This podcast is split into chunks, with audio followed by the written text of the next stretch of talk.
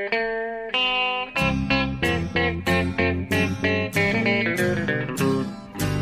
out there, we're on the air. It's hockey night tonight. Tension grows, the whistle blows, and the puck goes down the ice. The goalie jumps and the players bump and the fans all go insane. Someone roars, Bobby scores at the good old hockey game.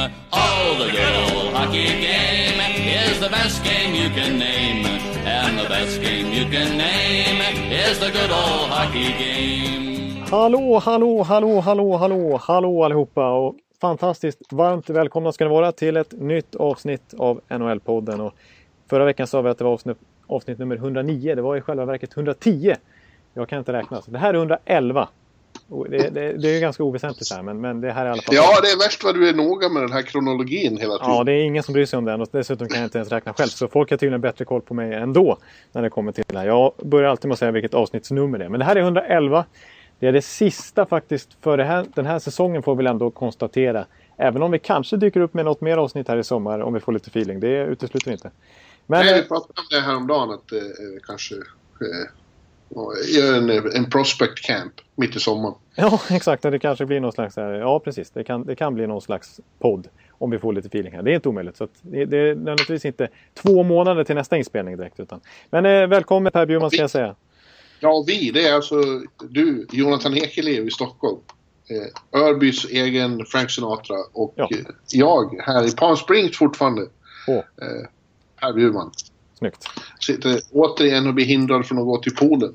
Ja, exakt. Du Eh. sitter på något hotellrum va? Som, eh, Ja. inget, inget fågelkvitter. Du sitter inte ute på balkongen som jag försökte Nej. stoltsera med en gång i, tiden. Nej, det kanske jag borde göra. Men jag vet. Jag tror grannarna tycker det är tråkigt. De sitter och äter frukost på balkongen bredvid. Ja, det var på Jag gränsen sitter till... och hör mig prata om Radulov skulle vara jobbigt för dem. Det, det går inte. Jag förstår. Jag, det var ju, jag kommer ihåg att jag sjöng ut på balkongen i det avsnittet. Så det var inte alls populärt. Alltså. Det var, jag förväntade mig klagomål till receptionen och sådär. Men som tur var så, så kanske jag inte har så dålig eh, sångröst ändå. Då. Jo, Ja, okej. men du var i Santa Barbara, var inte så? ja, jag var i Santa Barbara precis. Men jag har ju förstått att, eh, att Palm Springs eh, inte är så dumt det heller. Alltså. Det man, man, jag borde svängt förbi där också. Eller vad säger du? Ja, ja. Jag, jag, jag skulle egentligen ha varit ute och åka nu, men jag, jag kan inte slita mig härifrån. Det är för, det är för bekvämt det här. Ja, Så jag blir liksom kvar. Ligger vid poolen och går på bio på kvällarna och, och, och så. fruktansvärt skönt. Efter Ja. di- din, din eh, vår här som har innehållit både eh, galet Stanley Cup-race och eh, valbevakning och allt möjligt. Ja. Så, häftigt. ja, så det är skönt att bara sitta still ett tag. Ja. Jag ska säga så här. Upplägget för den här podden är ju att precis som förra året på det viset att vi ska försöka... Eh, vi, vi, vi har som upplägg att gå igenom alla 30 lagen. Sen är det så här va, att, att eh, vi kommer gå igenom alla lag igen när säsongen närmar sig på allvar. Eh, och så därför kanske vi inte kommer snöa in så där våldsamt mycket direkt på, på alla lag. Utan det är vissa vi kommer rikta in oss mer på. De som har agerat nu de här senaste dagarna. Så vissa lag som, som hållit, eh, varit eh, lite lugnare kanske vi inte berör så där eh, ytterst mycket. Utan vi, vi kommer... Men vi kommer i alla Vi fall... kan inte, vi kan inte snöa in på alla tre. Då, då går ju hela dagen här, Jonathan. Ja, jag förstår det. Då, då kommer du aldrig få ligga ner i poolen där. Utan, ja, då, blir det, då blir det fyra timmars podd. Så att vi, vi ska försöka hålla någorlunda eh, nivå här. Eh, och, eh, men vi kommer nämna alla 30 lag på något sätt. För vi kommer inte bara säga, inte, inte, inte ens liksom ignorera dem fullständigt, så en, en liksom superdiss. Utan, men vi kommer inte snöa in oss på alla lag. Så är det. Eh, Ja, vi kan säga så här, Tampa, ja de finns också. Och så är vi klara med det. Vi börjar helt enkelt då med, eh, jag har kommenterat. Eh, vi börjar helt enkelt, vi kör ju alltid, vi kör kronologi är viktigt i den här podden och då är det naturligtvis viktigt att börja med A till W också. Så vi börjar med A. Ja, vi kör, vi kör bokstavsordning. Ja, det, det Men det blir väl trevligt. En sista, en sista nergrottning i NHL för säsongen. Ja, precis. Sen kan vi faktiskt eh, verkligen släppa det här eh, på alla möjliga sätt. För nu, nu tycker jag man, man känner att det har lugnat ner sig efter den här galna Free Agent First July som det var. Ja, alltså vi kan väl, bara innan vi går loss med det kan vi bara nämna, alltså, när vi spelade in eh, förra podden, det hände ju där att vi var tvungna att spela in ett tillägg. Ja, just det. Eh, den här galna dagen. Eh, när det inte gick att tro att det var sant. Alltså, jag var he- helt övertygad när du började attackerade mig vid poolen om att eh, titta på Twitter. Ja. Jag trodde att det var såna här skämt, eh, fake-konton Ja, på LeBron och sånt. ja det, var jag, det trodde jag också. Jag, jag, alltså, det tog ju tre dagar för mig att förstå att det verkligen har hänt. Egentligen. Ja. Och sen vart det själva, eh, tänkte man, ah, nu har det värsta hänt. Och, och det hade det väl i och för sig. Ja. Eh, men det var inte precis lugnt på när fönstret öppnade heller. Nej, det bara smattrar till med liksom alla. Alltså snacka om att de, att de hade kommit över, alltså vilket race det har varit den här veckan med, med agenterna, pratat med alla klubbar och sådär och, och spelarna hunnit bestämma sig. För det bara smattrar till med alla stora spelare i princip inom loppet av första timmen där. Så bara poff, så var det klart. Tycker jag känns. Ja, det var mycket knappt- som... Känslorna svallade ute i, på Twitter och i supporterleden. Ja. Minst sagt. Exakt. Och det, var, det var oerhört olycklig timing för mig. För jag älskar ju deadline day och jag älskar first July.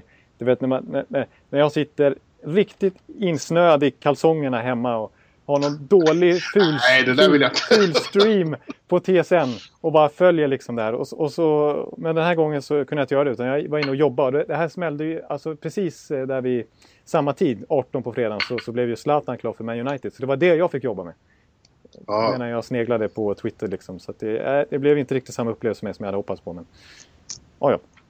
Ja. Så är det. Ja, förlåt, jag ber om ursäkt för, för den här miljöbeskrivningen som jag tillade. ja, nu fick man ju, fick man ju den uppkopplad på näthinnan. Ja, det man inte. den, den är inte så... Jag förstår.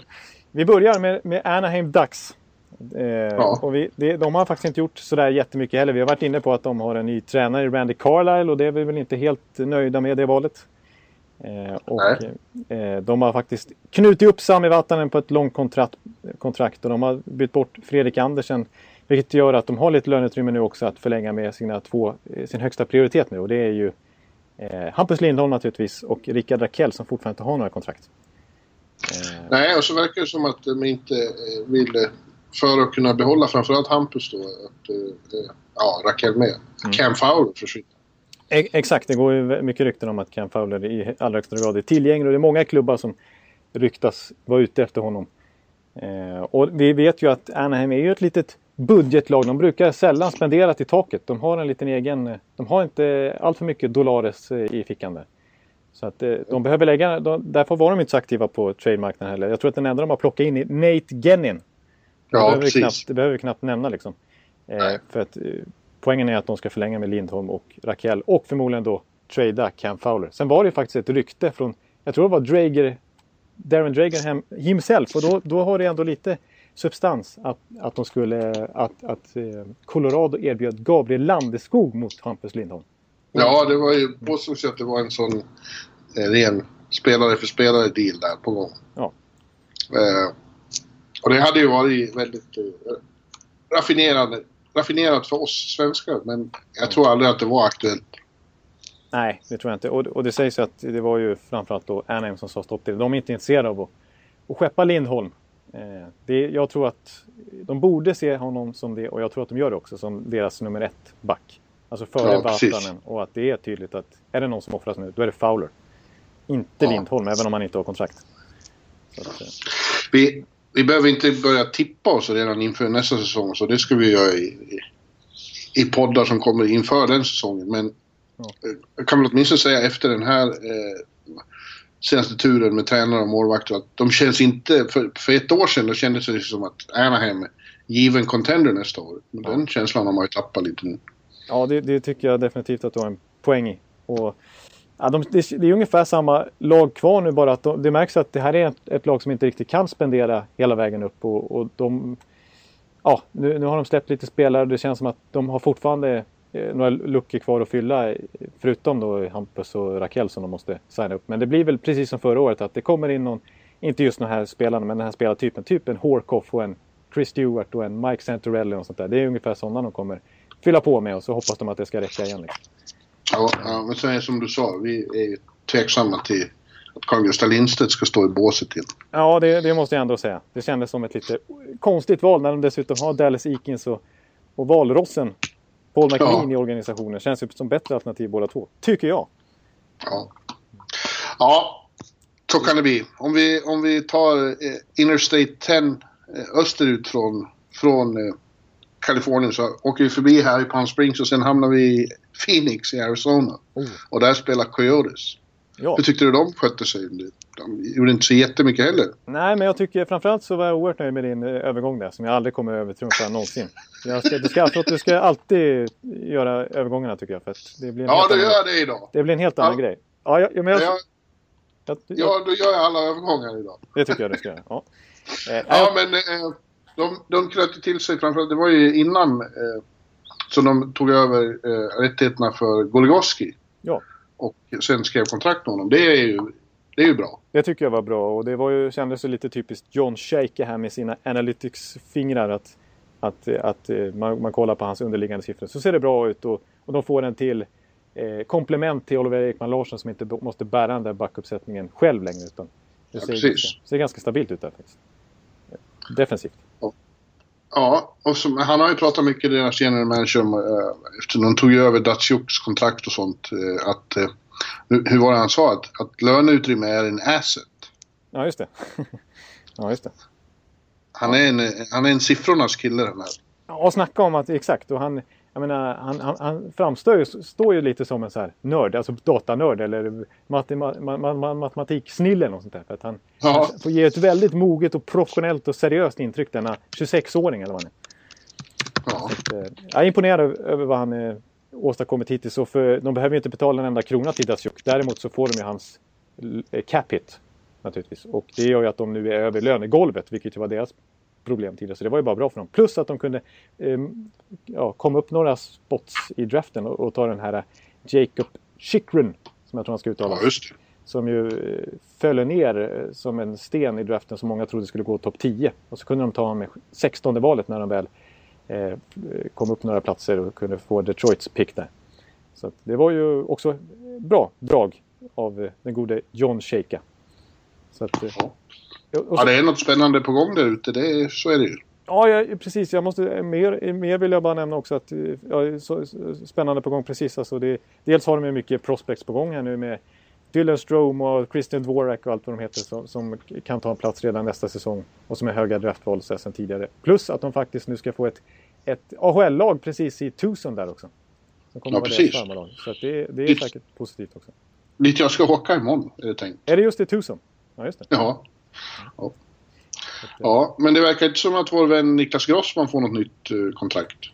Nej, faktiskt inte. Så eh, det är ju å andra sidan en, en gammal Dave Tippett-favorit. Men eh, nu verkar det som att han eh, får söka sig till en ny klubb. Om han nu lyckas hitta. Det är inte helt omöjligt att han kan få en ny klubb. Men eh, han, eh, ja, han, han är ju lite den här old school-typen. Alltså den här aggressiva backen som är effektiv framför egen kasse och sådär. Men som inte är någon Analytics-favorit eftersom han kanske inte är den som eh, får, får, Nej, får undan puckarna i egen zon och sådär. Eh, den typen av backar som står och bufflar framför mål är ju inte så eh, populära på Twitter längre om man säger så. Nej. Ja, men hörru du, då, då, då eh, flyger vi från eh, Sky Harbor i Phoenix, deras otroligt fina flygplats, till en betydligt skabbigare Logan Oj. i Boston. Fem timmar ungefär tar det oss. Fem och en halv kanske. Okej. Ska vi både långt norrut också. Ja, och där har vi alltså Boston. Snyggt. Ja, ett intressant lag den här tycker jag faktiskt. Jag, den här off-season alltså. De väljer ju att släppa Lou Eriksson.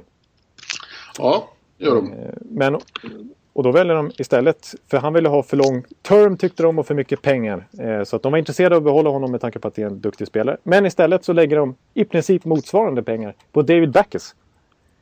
Ja, det ser ju jävligt konstigt ut på, på flera sätt. Men grejen är väl att han är... Eh, han används, kan ju användas som center också. Men eh, eh, det är kanske inte så han är tänkt i alla fall här. Det är konstigt. Konstigt är det. Ja, jag har försökt eh, bena ut vad de har tänkt med det här. För visst, på, på, i den här liksom gamla modellen man har om Big Bad Bruin så, så passar ju David Backes in perfekt. Eh, Lou Eriksson är ju en snäll, skön göteborgare liksom, som inte, inte, inte ingår i den mallen. Men, men jag, jag har en liten tanke om det. För att det ryktas ju mycket om att, att Boston är ute efter eh, att förstärka med en back. Alltså det, det nämns ju, eh, som du var inne på här med eh, Ken Fowler eller Tyson Barry eller då Kevin Shattenkirk som i allra högsta grad ryktas vara tillgänglig. Och, och jag, gillar ju, jag gillar ju tanken på Shattenkirk i Boston på grund av att, ja, som jag varit inne på i alla poddar i, i två år här, att jag gillar ju folk som är från sin stad. Han, är ju, han har varit lagkapten för Boston University och han är född i Connecticut. Så Kevin Shattenkirk skulle passa i Boston. De behöver en toppback. Och då undrar jag så här, nu har de ju... Deras centersida ser ut så här nu. Det är Bergeron, det är Krejci, det är Backes och det är Ryan Spooner.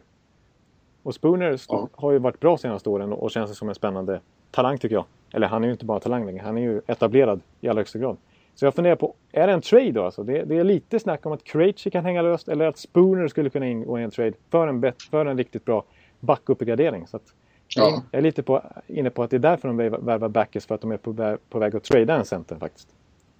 Ja, det är nästan som det behövs. De, som du nämnde det, de köpte ju ut Seidenberg. Nej, det menar jag inte heller. Precis. Så att, eh, exakt, där har de ju glugg att följa och eh, att, att fylla. Så att, ja. De har i alla fall skrivit nytt kontrakt med John Michael Lyles och ett ganska bra kontrakt med Tore Krug.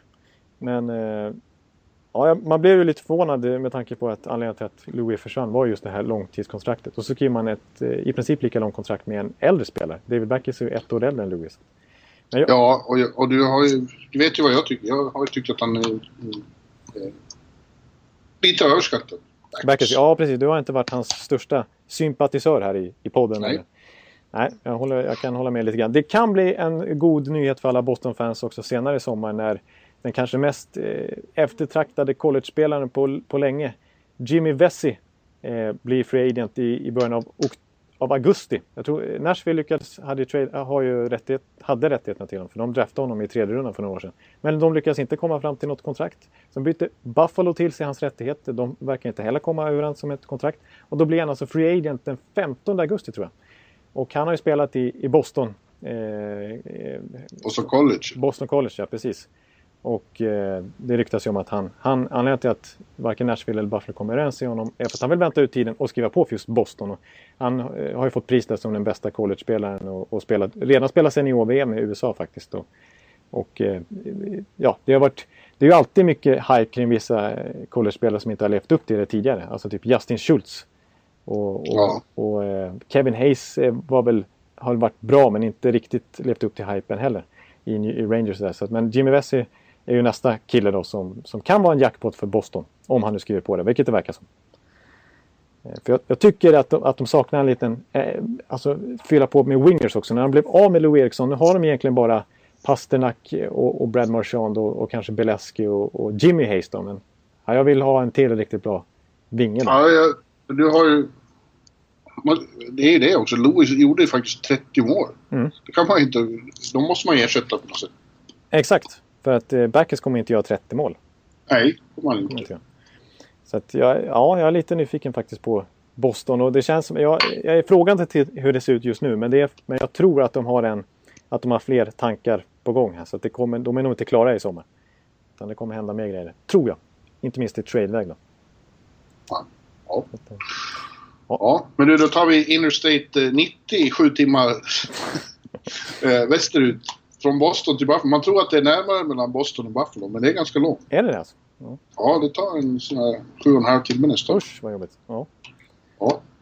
För att komma på en ganska tråkig väg och komma till ett... Eh, inte det mest glamorösa stället i Nordamerika. Nej, det har jag förstått. Grå, Buffalo. gråare Buffalo. Ja. Ja, men eh, de har ett hockeylag som kanske kommer att lysa upp stan. Ja.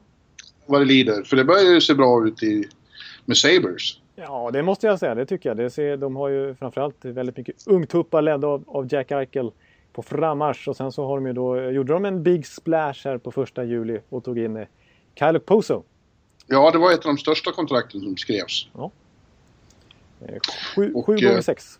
Eller sju ja. år gånger sex miljoner dollar per säsong.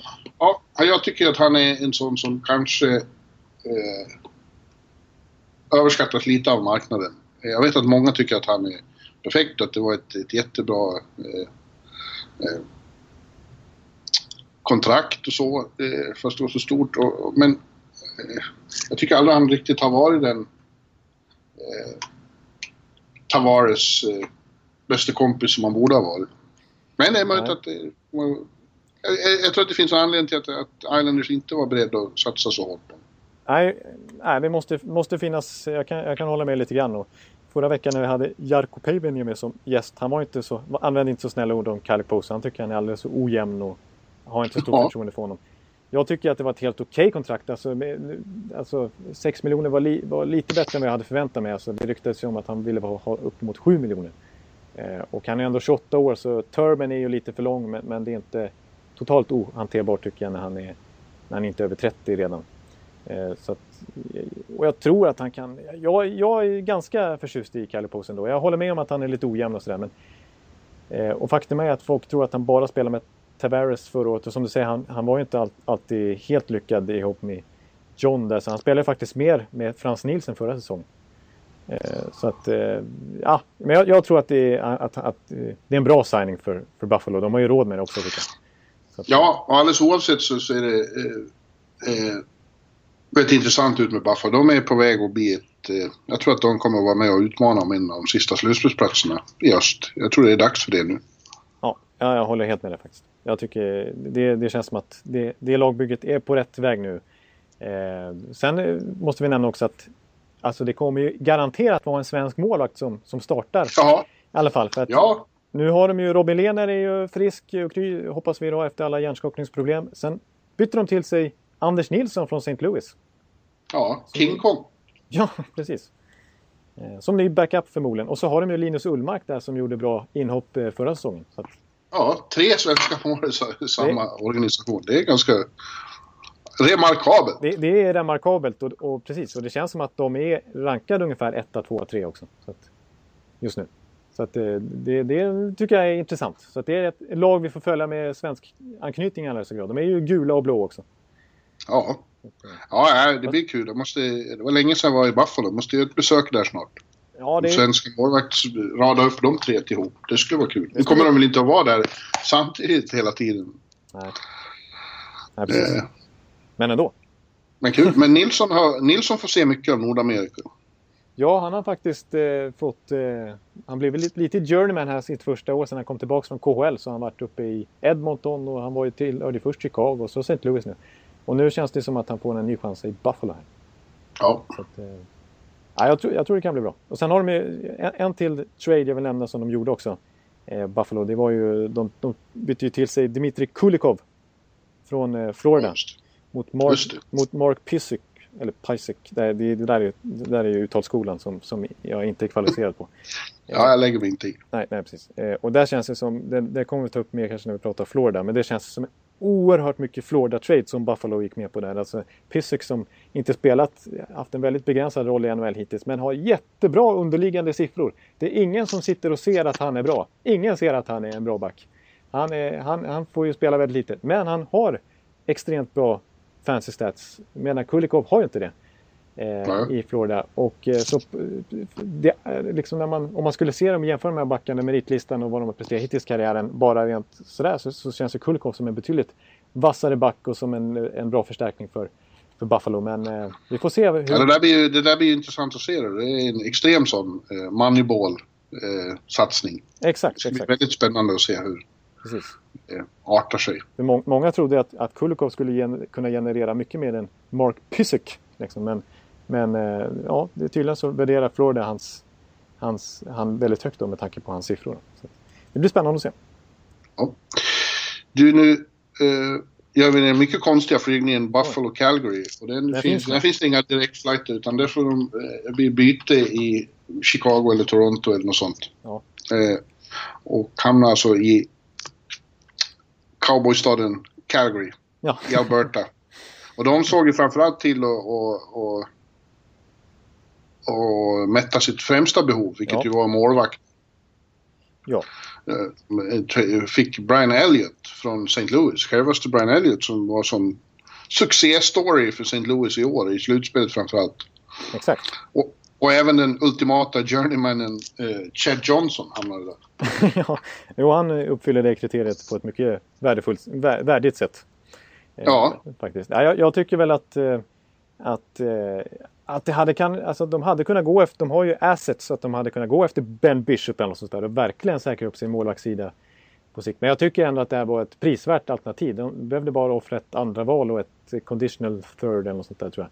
För att få Brian Elliott som ändå är en habil målvakt och som i sina bästa stunder också kan vinna serier åt, visar han ju.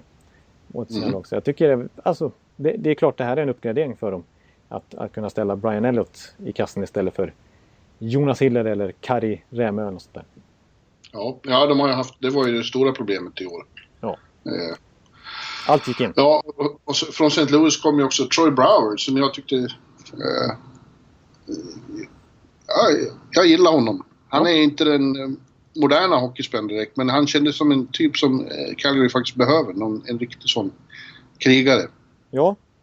Jag, som jag, jag tror kan bli en bra katalysator där. jag, jag tror jag kan köpa lite grann. För jag tror att både du och jag, i alla fall jag, var inte så där jättefrämmande för den här Troy Brower TJ Oshie-traden förra sommaren. När Ja, många tyckte att eh, Washington tokvann den och jag tycker Oshie har gjort det bra i Washington i allra högsta grad. Så att, eh, jag, jag tyckte det var ganska even då. Men, men nu lämnar ju Brower redan St. Louis. Men jag gillar också Brower. Det, det, han är ju 30 år nu visserligen men, men han, är, han är rapp och jobbig att möta och grymt stark i sargdueller och sådär. Och kan göra 20-25 mål per säsong också. Många tycker ju då att eh, kontrakten blir för stora och får för mycket pengar och, för långa kontrakt. Men grejen är ju att det, det är ju helt uppenbart nu eh, spelarnas marknad och de lag som vill göra business måste betala för mycket. Ja. Eh, även för spelare i tredje och fjärde kedjorna visar det sig. Det är helt uppe. Det har en enormt eh, stark poäng som man måste inte nog kan lyfta fram att så är det ju. I, I det här fallet så är det också så att Brower får lite, kanske något år för mycket och något, någon miljon för mycket för sin roll. Men jag tycker ändå att, att Calgary kommer hyfsat lindrigt undan. Det är ändå... Inom, Ja, det finns ju värre ja, exempel. verkligen. men- Det är ändå bara fyraårskontrakt i det här sammanhanget. Och 4,5 miljoner tycker jag att han eh, inte är totalt uppåt väggen orimligt för Troy Brower som är en riktig lagspelare och ändå kan göra en 20-25 mål också. Så eh, det- de, de, det här kommer göra Calgary bättre. Och dessutom så har ju lagen då börjat med fuska med, med de här bonus-signingarna. Att så mycket av lönen är, är signing-bonus och allt vad det är. Ja. Eh, och det här, det här, det enda det här leder till är att vi vet att det blir en lockout igen i 2021. Ja. När, när det här avtalet går ut.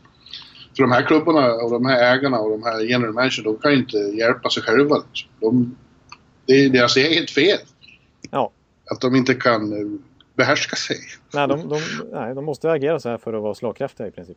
Ja, och, det, och då måste ligan gå in ännu en gång och, och, och krångla till med en, eh, en korrigering. In och rafsa i eh. kollektivavtalet. Ja, jag lovar att det blir så. Ja, du eh, har ju erfarenhet av, eh, av, av sånt här. Ja, det har väl du med? Ja, det har jag också faktiskt. Men, men eh, eh, jag, jag håller med. Okej. Ja, vi får fortsätta. Det är ett otroligt jobbigt flygande för oss. Nu gör vi en Ja. av de längsta flygningarna Oj. man kan göra från eh, Calgary till Raleigh, North Carolina. Garanterat också byten, minst ett. Ja. Chicago förmodligen. Ja, jag har varit i Charlotte i alla fall. Det, det är ju ett klassiskt byte. Men det är, Ja, precis. det är, då, då får man ta bilen sen kanske till Raleigh. Därifrån. Ja, Nu störde jag Ja, din över, övergång där. Så att den ja men då, nu bra. är vi framme, nu är vi framme i, i, i Raleigh. Och där har vi ett lag som jag tror vi kommer få se i slutspelet kommande säsong. Det har jag redan bestämt att det blir så. Ja, jag tycker, de ser, jag- tycker inte Metropolitan går framåt så där våldsamt starkt. eh, Och eh, medan Carolina ser spännande ut. Ja, Eh, det gör de. Och framförallt det beror ju det på att de har så mycket ungdomar som känns på väg och känns som de är på väg att ta det avgörande steget framåt. Ja, exakt. De, de är, visst, de är fortfarande unga och väldigt ut- utvecklingsbara och har några år till i sig där de kan, kan ta steg framåt. Men det de är så pass etablerade så att man kan börja räkna med dem redan nu. Ja, Det, det är, förutom våra svenska Lindholm och, och Rask så har vi absolut de här finnarna vi har varit inne på länge nu. Terveinen, Aho och... ska vi försöka säga det här på lite... Jarko försökte lära oss. Ja. Hur, hur sa man det då? Eh, Evo. Devo vad Teuvo Terveinen. Ja, jag Teuvo. vet inte. Det var säkert helt... Evo. Ja, nej. Det var viktigt med O skulle E. vara U, var det inte så? Jo. Och U skulle vara Å, eller hur var det? U, U ska vara O och O ska vara A. Ja, ja. Och så är det viktigt med Teuvo. Att det ska vara ett E. Deu. Ja. Ja, Deu. Mjukt T. Ja, Ereväinen. Ereväinen. Ja, just, just det. Mjukt T. Bra. Väinen. Ja. Ja. Eh, ja. eh, Ja, förlåt. Ja. Eh, ja, precis. Nej, men de, de, sen har de ju ja, de har en bra back där, Justin Falk. Och sen har de ju Hannifin och de har eh, Pesci och Slavin och de här.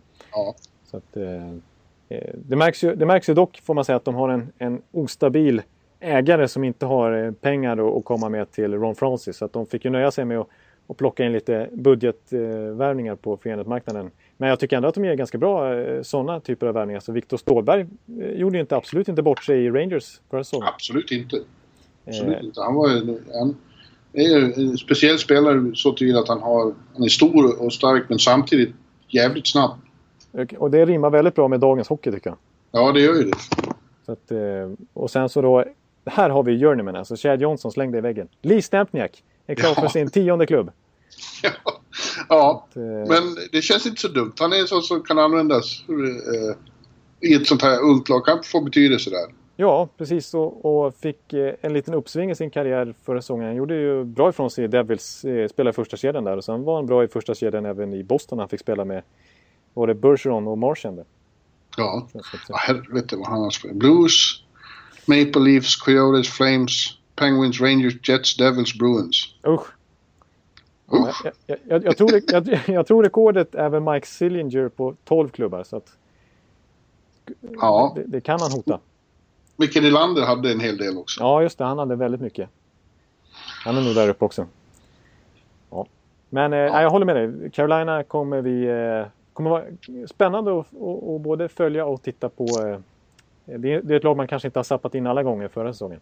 Men Nej, man... men jag tror att det blir väldigt spännande där. Och ett av de allra främsta eh, svensklagen är det nu också. I och med att Viktor kom så har de fem som är garanterat uppe i, i, i representationslaget. Med Eddie och Stårberg och Rask, Nordström, Lindholm. Och så har de två man i, i Charlotte också då. Erik Karlsson, den andra Erik Karlsson och eh, Lukas Wallmark heter han. Ja just det, precis. Som, som också kanske, kanske kan eh, få lite NHL-matcher i år. Det är inte omöjligt för han eh, har ju varit en framträdande spelare i Luleå. Och så har de Uffe, Tuff Uffe som... Eh, ja precis, det är ju rena... Ja, det är otroligt. Var det Peter Andersson? Eller, han tog in någon svensk assisterande häromdagen också tror jag. Så att det är verkligen... Jaså, mm. ja det har jag missat. Så att eh, det, nej, det, Carolina blir ruggigt Och jag gillar också, förutom Tuff Uffe, så gillar jag även Bill Peters som är headcoach i huvudlaget uppe i Hurricanes. Ja, och de håller väl på precis och förlänger med honom, är det inte så? Det är mycket möjligt faktiskt också. Och, och jag tror att det, det, är ett bra drag i så fall. För att han kan ändå kontrollera de här unga killarna på ett bra sätt tror jag. Och forma dem i, in i NHL-kostymen på ett bra sätt. Ja. En ansvarsfull, duktig tränare. Så att, ja. det kommer bra. Ja, men du, eh, vi ger oss ut och flyger igen. Ja. Från Raleigh till Chicago. Och här skulle jag tippa att det finns direktflighter. Ja, det måste finnas. Det är så pass ganska smidigt. Ja. ja. Så nu eh, kan Bekvämt. vi... Ja, nu kan vi luta oss tillbaka och sen komma ut i Nordamerikas absolut mest fantastiska städer. Chicago. Är det så? Alltså? Jag har aldrig varit där och den är så pass... Ja, verkligen. De har ju brutala vintrar men eh, på våren och hösten och sommaren är det... Ja, det är New York-klass på Chicago. Är det så? Okej. Okay. Ja. Mm. Men hockeylaget vet jag inte längre om de är så... Eh, Nej. Ja, de är ju bra, men ja. de har ju problem. De har ju verkligen hamnat i, i cap-problem. Det är verkligen det tydligaste exemplet jag har. Ja. Får man ändå säga. De har ju lyckats vara en dynasti under en lång tid ändå och plockat tre Stanley Cups. Men det känns som att det blir tuffare och tuffare nu. Ja, verkligen. Det har du helt rätt i. Alltså att de, ja, alltså i år återigen får offra eh, framtidsspelare, i alla fall den en i, i form av Terveinen och så även Andrew Shaw som de ju eh, länge ver verkligen försökte behålla men också tvingades skeppa. Då. Ja.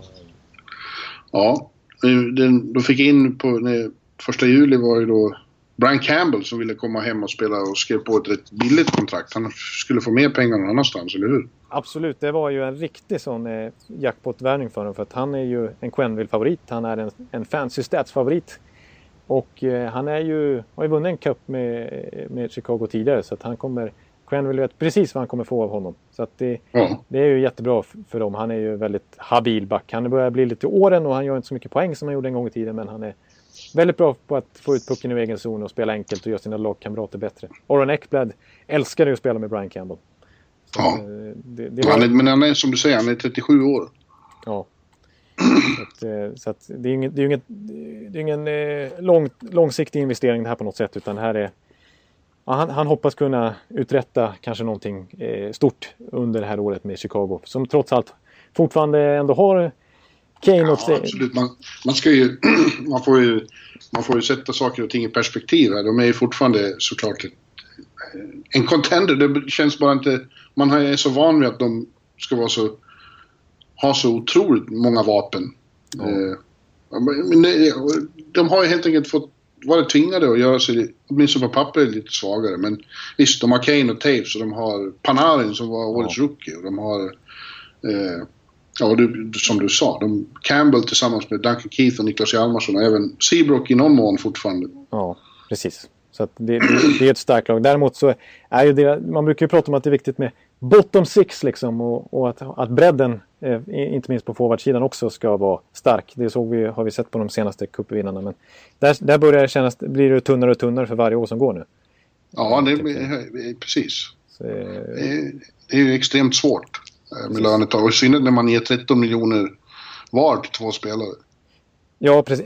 Det är det stora problemet. För att det här kommer komma och bita dem i arslet snart. Alltså jag ska, ska, ska jag vara ärlig, det här låter, förlåt för uttrycket här. Men, men, men eh, jag, så, här, så här tror jag, alltså det beror ju på det här naturligtvis. Jag är inte helt insatt på hur det kommer se ut. Det kanske är bestämt redan, men vi är fortfarande lite frågande till det här med no movement-klausul, vad det kommer betyda i expansion-draften.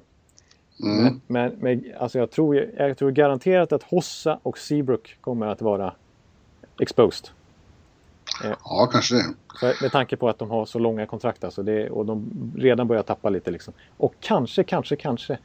Men det tror jag inte de vågar göra. Alltså lagkaptenen Jonathan Taves. Men, nej, nej. Han, är så, han står för så mycket mer än bara... Eh, han är ju Chicago Blackhawks. Ja, ja, ja precis. Jag, jag, nej, det, jag, det, kan, det kan ju inte hända. Alltså. Så, men, men de kommer försöka bli av med något av de här långa kontrakten i alla fall i samband med till, för att Las Vegas ska ta ett av dem. Och det kanske, ja, men, men de har haft lite tur också, sen, eller tur, det är skicklighet, att när de har blivit tvungna att offra liksom, spelare så har de ju kommit hela tiden. Men Andrew Shaw är ju draftad i andra, tredje rundan och sånt där av, av Chicago. Terveinen var ju plockad sent i första rundan och, och Brennan Saad var ett andra val och sådär. Så, så att det vill till att deras egna draft var verkligen att de återigen lyckas bygga underifrån från egen maskin så att säga. Mm. För de har inte råd att investera i, i free agent signingar till sin bottom six. De har ju inga pengar. Liksom. Att, pengar har de. Ja, de pengar har de ju gott om. Men, men inte löneutrymme. Precis. Eh, det var en ganska smart... Panarin var ju en extremt smart värvning förra sommaren. Eh, ja. Och nu hoppas de ju att... Mi, ja, det är uttal igen då. Men Mikael Kempny från Tjeckien som ska spela... Som är uttagen i World Cup laget för det tjeckiska laget Back som, som spelar KHL senaste åren. Han hoppas de då, som de signar väldigt, väldigt billigt här nu, ska bli en, eh, lite, ingen ny Panarin, men en, en, eh, en pålitlig back eh, för dem tillsammans med Campbell och gänget här nu nästa ja. säsong också. Så vi får se. Vi får se. Mm. Vi får se också vad som händer när vi nu tar... Är man i Chicago så är det alltid lätt att flyga överallt. Och här är landets största flygplats. Och det går garanterat många direktflighter till Denver. Ja, just det. det, det. Där vi uh, bara uppehåller oss en kort stund dock. För att är man för länge i Colorado då, då får man problem med höga höjden och få ont i huvudet och Usch. bli andfådd och så. Ja, det. Det, det. sätter i efter två, tre dygn. Så vi är bara där i ett. Jaha. Ja. Uh, och ja, det är lite syrebrist i laget också, är det inte? Ja, det känns lite håglöst och sådär. Alltså, jag, jag gillar ju Snacka om att trenden har vänt här mot Patrick Roy framförallt efter att ha vunnit eh, Jack Adams sin första säsong. Ja. Nu, nu, känns han ju som en eh, Tortorella nästan. Ja, det, man ser på fans som eh, vår, vår vän Robin Fredriksson på Svenska fans. Ja. Inte nöjd. Nej, nej precis. Och, och, att, han, att han nämner att han har jämfört Tyson Berry som har gjort eh, näst, över, över 100 poäng de senaste två säsongerna. Eh, att han säger att det är, ja, det är en femte back. Han ska inte ja. ha så mycket pengar liksom när det andra lag är beredda att säkert ge han 6 miljoner per säsong eller sånt där. Så, så undrar man lite hur, eh, hur de ser på hockey egentligen. Det är ju gamla storspelare här så man ska ju egentligen inte ifrågasätta det. Men, men det är lite konstigt lagbygge. Det, är, det, det luktar lite desperation när man hör att Drager snackar om att de ska byta bort Landeskog och att Duchene är tillgänglig och att Barry och att de har mm. svårt att förlänga med honom. Att de inte är alls överens om kontraktslängd och eh, höjd i, i, i värde så att säga. Så att, eh, ja, lite, lite konstigt tycker jag att Colorados bygge är just nu. Och det känns inte starkare än vad det förra säsongen för de har bara plockat in typ så Patrick Weirkors tycker jag är en ganska hyfsad, eh, spännande, billig värvning och Fedor Tjutin, det är väl liksom Joe Colvin. som, varit, ja. som varit utköpt av, av Columbus. Ja, exakt. Det är ju inget som, vänd, det är inget som lyfter Colorado mot slutspel. Eh, och särskilt inte i en division som känns starkare och starkare för var år som går här nu när Winnipeg har fått Line och Boudreau kommer till Minnesota och sådär. Så känns det som att... Mm. Nej, det känns som de är svagast i, i Central faktiskt. Ja. Eh, och ja, inte vet jag vad de ska göra. Nej, då, då... Är, om man lyssnar på Fredriksson där till exempel. Han hävdar att alla fokuserar på att de inte har tillräckligt bra backar. Men han menar att eh, behoven är ännu större på forwardsidan. Ja, jag, jag, tycker det kan... Alltså när man, när man har så här dåliga possession som de har. Då är det inte bara backsidan det är fel på. Då är det bredden offensivt. Alltså det blir det, det, det, handlar ju väldigt mycket om att de två första kedjorna ska flytta upp spelet. Eh, sen blir det ofta att de två lägre kedjorna inte kommer någonstans i princip. Och, och, och de två första kedjorna kanske inte riktigt orkar hålla uppe heller.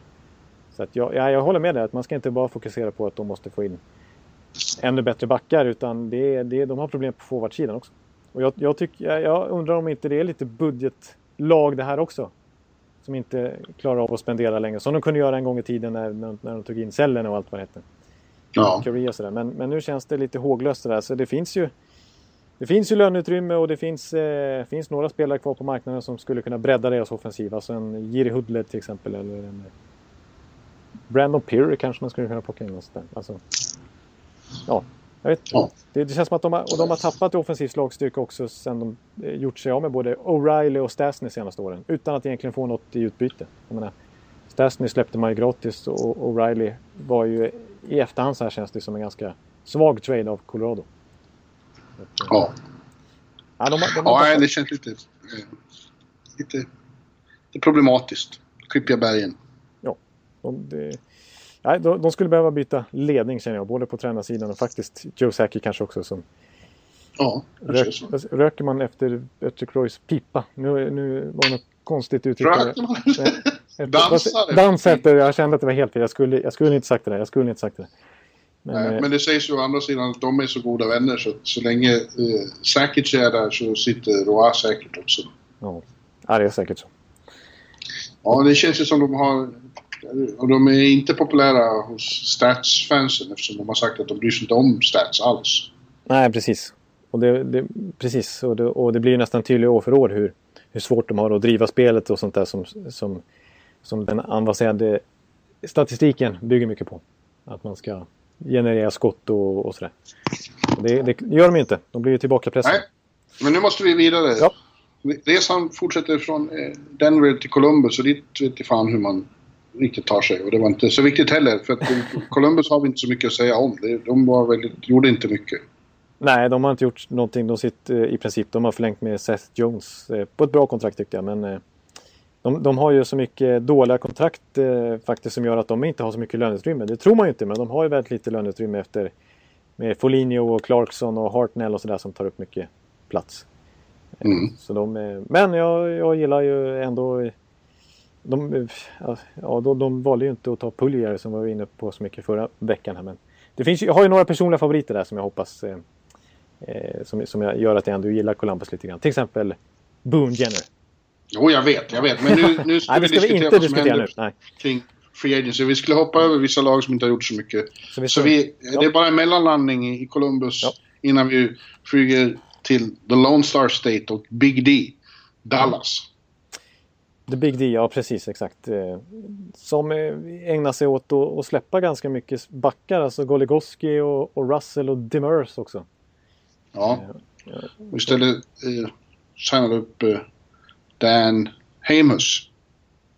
Ja, Hamus. Hamus. Ja, något, något sånt där.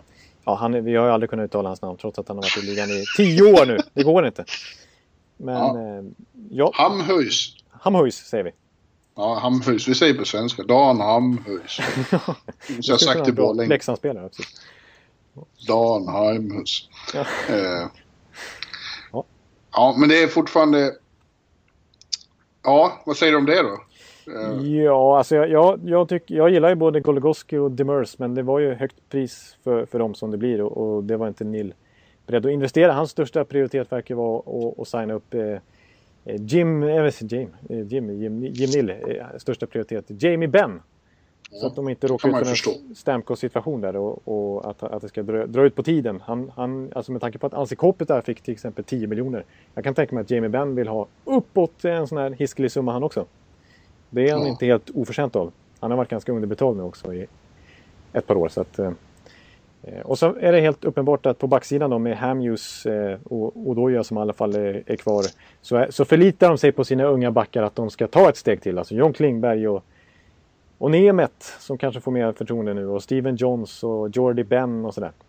Ja. Eh, och så har de två finska intressanta backar också. Esa Lindell som inte har spelat NHL, ja några matcher fick han göra tror jag, men han är faktiskt uttagen i den finska World Cup-truppen och det säger ju mer om den finska World Cup-truppen än om, än om, än om Esan Lindell. Men, eh, och Julius Honka är ju en mycket spännande första runda de tog för några ja, just det. Så att, eh, de har ganska spännande egna produkter på gång på backsidan ändå. Inte minst Klingberg, för han kan ju kanske ta ytterligare ett steg. Alltså, där har de ju en, en, en riktigt bra back.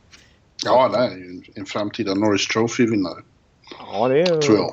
Ja, det är inte omöjligt. Eh, det, det Men de har inte de har inte löst sitt stora problem tycker jag. Nej. Det är ju målvaktsfronten. Det är där de är det, bakbundna. Det är, förlåt? Det är där de är lite bakbundna med tanke på att de tar så Det är ju ingen som vill röra vid de där två målvakterna. Nej, det måste ju till något kreativt där. Inte köpte han ut någon av dem heller. Nej, precis. Ja, det, hade, det, det känns ju så givet att de på något sätt ska knyta till sig eh, Ben Bishop från Tampa. Ja, ja. Det skulle ju vara en klockren, ja. ett klockrent namn för dem. Exakt. Då skulle de verkligen vara en contender. Precis, jag tycker det. Jag tycker verkligen det. Det är snacka om att de skulle kunna... Att det skulle vara den sista pusselbiten för dem att lägga. För det är det enda problemet som de inte har löst. Eh, än så länge, Jim Nill. Eh, ja, men... men eh, ja, jag tycker... Jag, alltså, jag, jag som talar lite för Tampa här. Nu ska jag inte snöa in på det, men jag känner att jag är väl beredd att släppa eh, Bishop då och inte riskera att bli av med han. Utan att få någonting i utbyte. Absolut. Det, det, måste de ju nästan göra. Precis, så skulle vi kunna få Honka och eh, typ Antiniemi eller Lehtonen och att de då behåller lite lön. Uh, retain salary liksom. Då, då skulle det kunna gå igenom. Det är inte omöjligt att utföra den traden. För att eh, Tampa har ju Vasilevski som man har förlängt med nu och som man uppenbart visat här att man ska satsa på i framtiden. Och man kommer ju ändå inte kunna behålla två målvakter när man bara får skydda en i expansion draft. Så att eh, det, jag tycker Jim Neal borde ringa oftare. Förhandla hårdare med, med Steve Eisenman. Ja, ja, ja, absolut. Mm. Men du och jag, vi eh, behöver inte förhandla utan vi köper mm. flygbiljetter och flyger från Dallas Fort Worth till Detroit. Eh, ja. Fina, fina flyg, en av USAs finaste flygplatser faktiskt, det tror man inte. Det Men den inte. finns i Detroit. Nej, den är futuristisk. Jaså? Har de en sån ja. visioner där? Ja, det är utanför, långt utanför Detroit. Det tar ju sina 40 minuter nästan att köra ut dit. Ja, okay. Mm. Men det, den är fin? Ja. Den är mycket fin. Få en ny fin arena där också, näst, inte nästa säsong utan om två Ja, de ska spela en säsong till i, i The Joe. Just det. Eh, och det ska de göra med ett lag eh, som inte ser ut som de hade hoppats. För när de blev av med Pavel Datsjuk-kontraktet så var ju Ken Hollands plan garanterat att de skulle få dit eh, Steven Stamkos. De hade så mycket pengar så de kunde erbjuda honom nästan mest av alla. Ja, det tror jag också definitivt var ursprungsplanen. Men så blev det inte och istället fick han fylla på med... Ja, jag är inte så jätteimponerad. Nej, jag är inte så, impon inte så imponerad heller. Jag kan dra vad de har gjort. De har ju då signat Frans Nielsen, eh, ett sexårskontrakt, 5,25 eh, miljoner per säsong. Frans Nielsen som ju är 31-32 någonting. Thomas Vanek, Thomas Vanek på ett ettårskontrakt, eh, det är väl inte så farligt. Steve Ott för en knappa miljonen ettårskontrakt. Och man skrev också ett Alex Marchenko, Drew Millen var förlängt med. Och Darren Helm fick ett femårskontrakt för nästan 4 miljoner per säsong. Ja. Det var så lite mycket. Precis, så nu är man ju där uppe och snuddar vid taket igen. Ja. Så att, eh, ja. ja, och Nilsson kanske, ja, han kan väl bli bra någon säsong här. Eh, men det är ja. inget eh, lyft, jättelyft för laget. Eh, Vanek, lite chansning. Det, kan ju kanske gå hem. Mm. Men han eh, är ju på nedgång. Han är på nedgång, men jag, jag kan ändå köpa ett års kontrakt så här. Det är inte så farligt liksom. Det, det är hanterbart. Nej. Nej, nej, det var inte så farligt. På det sättet. Eh, men det känns inte som de blev så mycket starkare som de behövde bli. De skulle behöva förstärkning på backsidan också. Ja, precis. Det ryktas ju eh, om att det är där han fortfarande är inne och nafsar lite grann, eh, vår vän, vår vän eh, Ken Holland där. Eh, ett rykte som dök upp som, som, eller rykte, det är väl lite spekulationer från, från Helene St. James och Ansar Khan, eller Answer Khan, de här eh, eh creddiga, duktiga journalisterna de har där uppe på, i lokalpressen där. Eh, mm. Som, som spekulerat lite i att, att det skulle kunna vara så att antingen Tatar eller Gustav Nyqvist är tillgänglig för trade för till exempel Cam Fowler. Då. Ja, det var mycket bra. Just det. Det var prat om Fowler. Mm. Eh, ja, och det, är väl, det skulle ju vara ett bra namn. Ja, det... Inte, inte riktigt jättebra. Nej, precis. Det, blir ju... det finns en anledning till att Anaheim inte behåller honom. Exakt. Precis. För att, och jag är inte så imponerad av Fowler heller. Jag gillade han i JVM och så här när han skulle bli draftad och, och tyckte han såg jättebra ut på den nivån. Men sen i NHL, visst han är en hyfsat bra back men jag, jag har sett många byten sen när han bara kastar ut pucken utan tanke liksom. Jag tycker han, han är väldigt ojämn i spelet, Ken Fowler, så jag är inte helt såld på honom. Och han tjänar ju trots allt över 4 miljoner per säsong i några år till. Så eh, det är ju en, anses, med den lönen så är han ju ändå en andra, tredje back, fjärde back någonting. Så att, ja, alltså och Nielsen kan kommentera där också att det, jag tycker han, alltså, jag är, inte, jag är inte så extremt kritisk till det här kontraktet ändå. Trots att det är alltså ett sexårskontrakt för en eh, 30-plussare. Eh, av den anledningen att dels tycker jag att Nielsen kommer från kanske sin bästa säsong i karriären här. Eh, han gjorde, var grym, bra både i grundserien och slutspelet. Och det är en spelare som faktiskt blir bättre ju nästan ju snabbare matcher det är. Alltså han klarar av högt tempo. Och, och han är inte så där fysisk eh, tung center som, eh, som man har sett tappa snabbt. Alltså Backes-typen kanske eh, representerar. Utan han är ju en ganska... Alltså jag tror inte han eh, åldras så illa. Jag Nej, jag tror dessutom man kan få en liten eh, nytändning av ett, eh, av ett miljöombyte på det här sättet. Ja, precis. Att, han är en trevlig fyr. Så han kommer ja, passa bra in i omklädningsrummet i Detroit. Han kommer kunna snäga bra men det är ju ett uh, rövigt lag. Han ja, pratar svenska. Ja, just det. tack. förlåt, förlåt, det blev fiasko. Men uh, ja, annars, annars så har jag lite... Uh, en och halv fjärs får han. ja, just det. Men eh, annars har jag lite svårt att förstå Ken Hollands fäbless för de här långtidskontrakten med eh, tredje kedjematerial. Alltså Darren Helm får nästan 4 miljoner och vi såg Abdul Fucker få ett ordentligt kontrakt här också. Och ja. sen så har Helene St. James också rapporterat att, eh, att man gav motsvarande kontrakt som till Matt Martin som Toronto erbjöd, det vill säga 2,5 miljoner dollar för fyra säsonger. Ja. Eh, och det känns också väldigt mycket för en, en kille som spelar i fjärde kedjan. Så jag förstår ja. inte riktigt varför han, han spottar så mycket. Det blir ju väldigt mycket pengar när man lägger ihop det där. För spelare som har ganska begränsade roller ändå den här slutspelssviten, A20, den kan stanna på klassiska 25. Ja. Det känns så. Det är jämnt och fint i alla fall. Omgivningen är, blir starkare hela tiden. Ja, jag tycker, vi var inne på det förra veckan, att Atlantic är inte att leka med längre. Nej. Så att, eh, jag, jag, jag, tror inte de klarar det, Detroit. Nej. Ja, men du, när vi eh, vänder eh, oss upp till Albert, Alberta igen. Ja, Alberta. För ytterligare mm. ett besök i i oljemetropolen Edmonton. Ja. Som ju redan den här säsongen inleder i en ny jättefin arena mitt i downtown. Efter ja. alla år i Rexall Place. Just det. Och det är ett lag som har varit aktivt den senaste veckan kan man ju lugnt säga. Ja, de har, haft, eh, de har gjort inga små avtryck här. Nej. Två riktigt rejäla i form av, dels som vi satt helt begeistrat chockade av förra veckan då när, när Adam Larsson kom mot Taylor Hall. Ja. Eh, och sen också nu på First July så blev det ju klart på Milan Lucic på ett sjuårskontrakt för 6 miljoner dollar per säsong. Och så har de även slängt in eh, Jonas Monstedt Gustafsson som backup till Cam Talbot också. Ja, det har också blivit ett riktigt svenskt lag på det.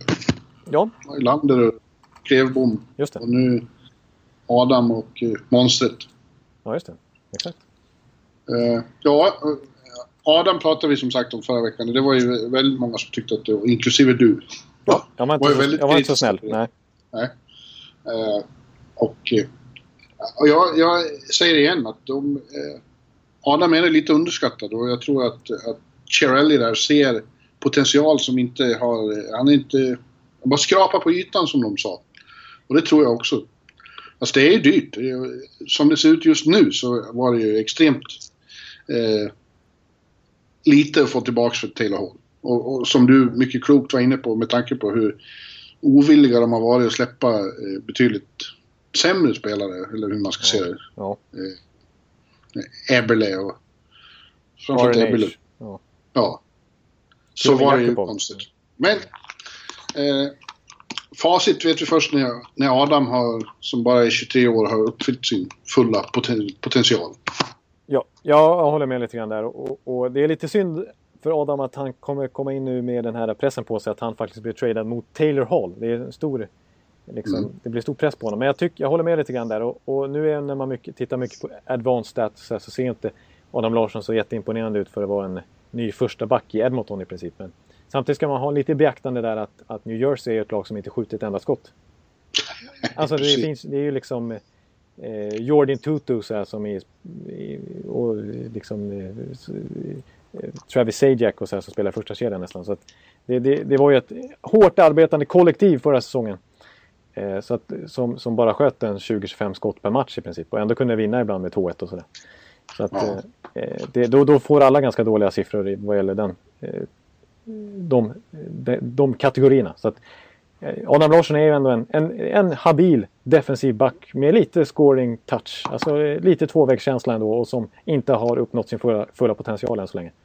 Och har ju bra frame alltså. Han har ju en kropp han, han kan, eh, som han kan ståta med som, som, som med bra reach och allt vad Nu blir det konstiga ord här. Men. Ja! det blev väldigt svamlande här. Men, ja, en kropp att ståta med. Det var ju ett uttryck också. Ja, ja. Att, eh, men vad säger du om Milan då? Lucic? I, det är också en kropp att ståta med. Ja.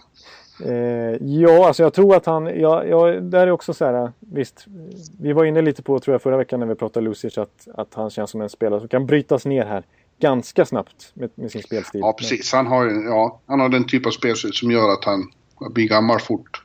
Ja, exakt. Men om man, om man ser på kort sikt då så, så tycker jag väl att eh, visst, det, det, känns ju spännande och lockande att han ska spela, att tanken är att han ska spela med Conor McDavid. Ja. Och att han kommer komplettera honom rätt bra. Och det är ändå, Milan Lucic har ju ändå Fram till nu så har han ju ändå inte haft något tydlig, tydlig dipp i poängproduktionen utan han brukar kunna leverera en 50 till 65 poäng.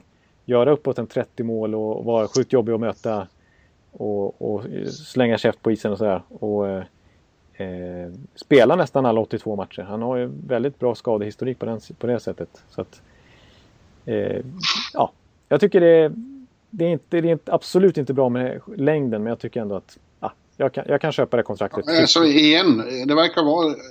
Det är vad det kostar nu. Ja. Vill man ha spelare så får man lov att offra långsiktighet för kortsiktighet. Eh, ja. Det är tydligt överallt nästan. Ja, det är, alla kontrakt vi är nästan inne på är ju samma sak. Så det, är, det, är, det är så här kollektivavtalet då, som NHL fungerar idag. Ja, spelarna kan och när man tittar, om man tittar på, på Edmontons forwardsida så, så kan man konstatera att ja, de, är det något lag som har råd att, att, att sätta talang av Taylor Hall-sort i spel så är det Edmonton. Ja. För de har så mycket outnyttjat känns det ju. Ja, och man sitter fortfarande och, Trots att de blev av med Hall så dreglar man ju fortfarande över potentialen i den här forwardsuppställningen. ja, vi, vi har Dreisaitl och Jakobov och ja, Nugent Hopkins och... och ja, Ebbele fortfarande. Ja, ja, just det. Ja, och eh, det kan ju vara saker, det har jag varit inne på när jag skrivit om det här, Taylor Hall.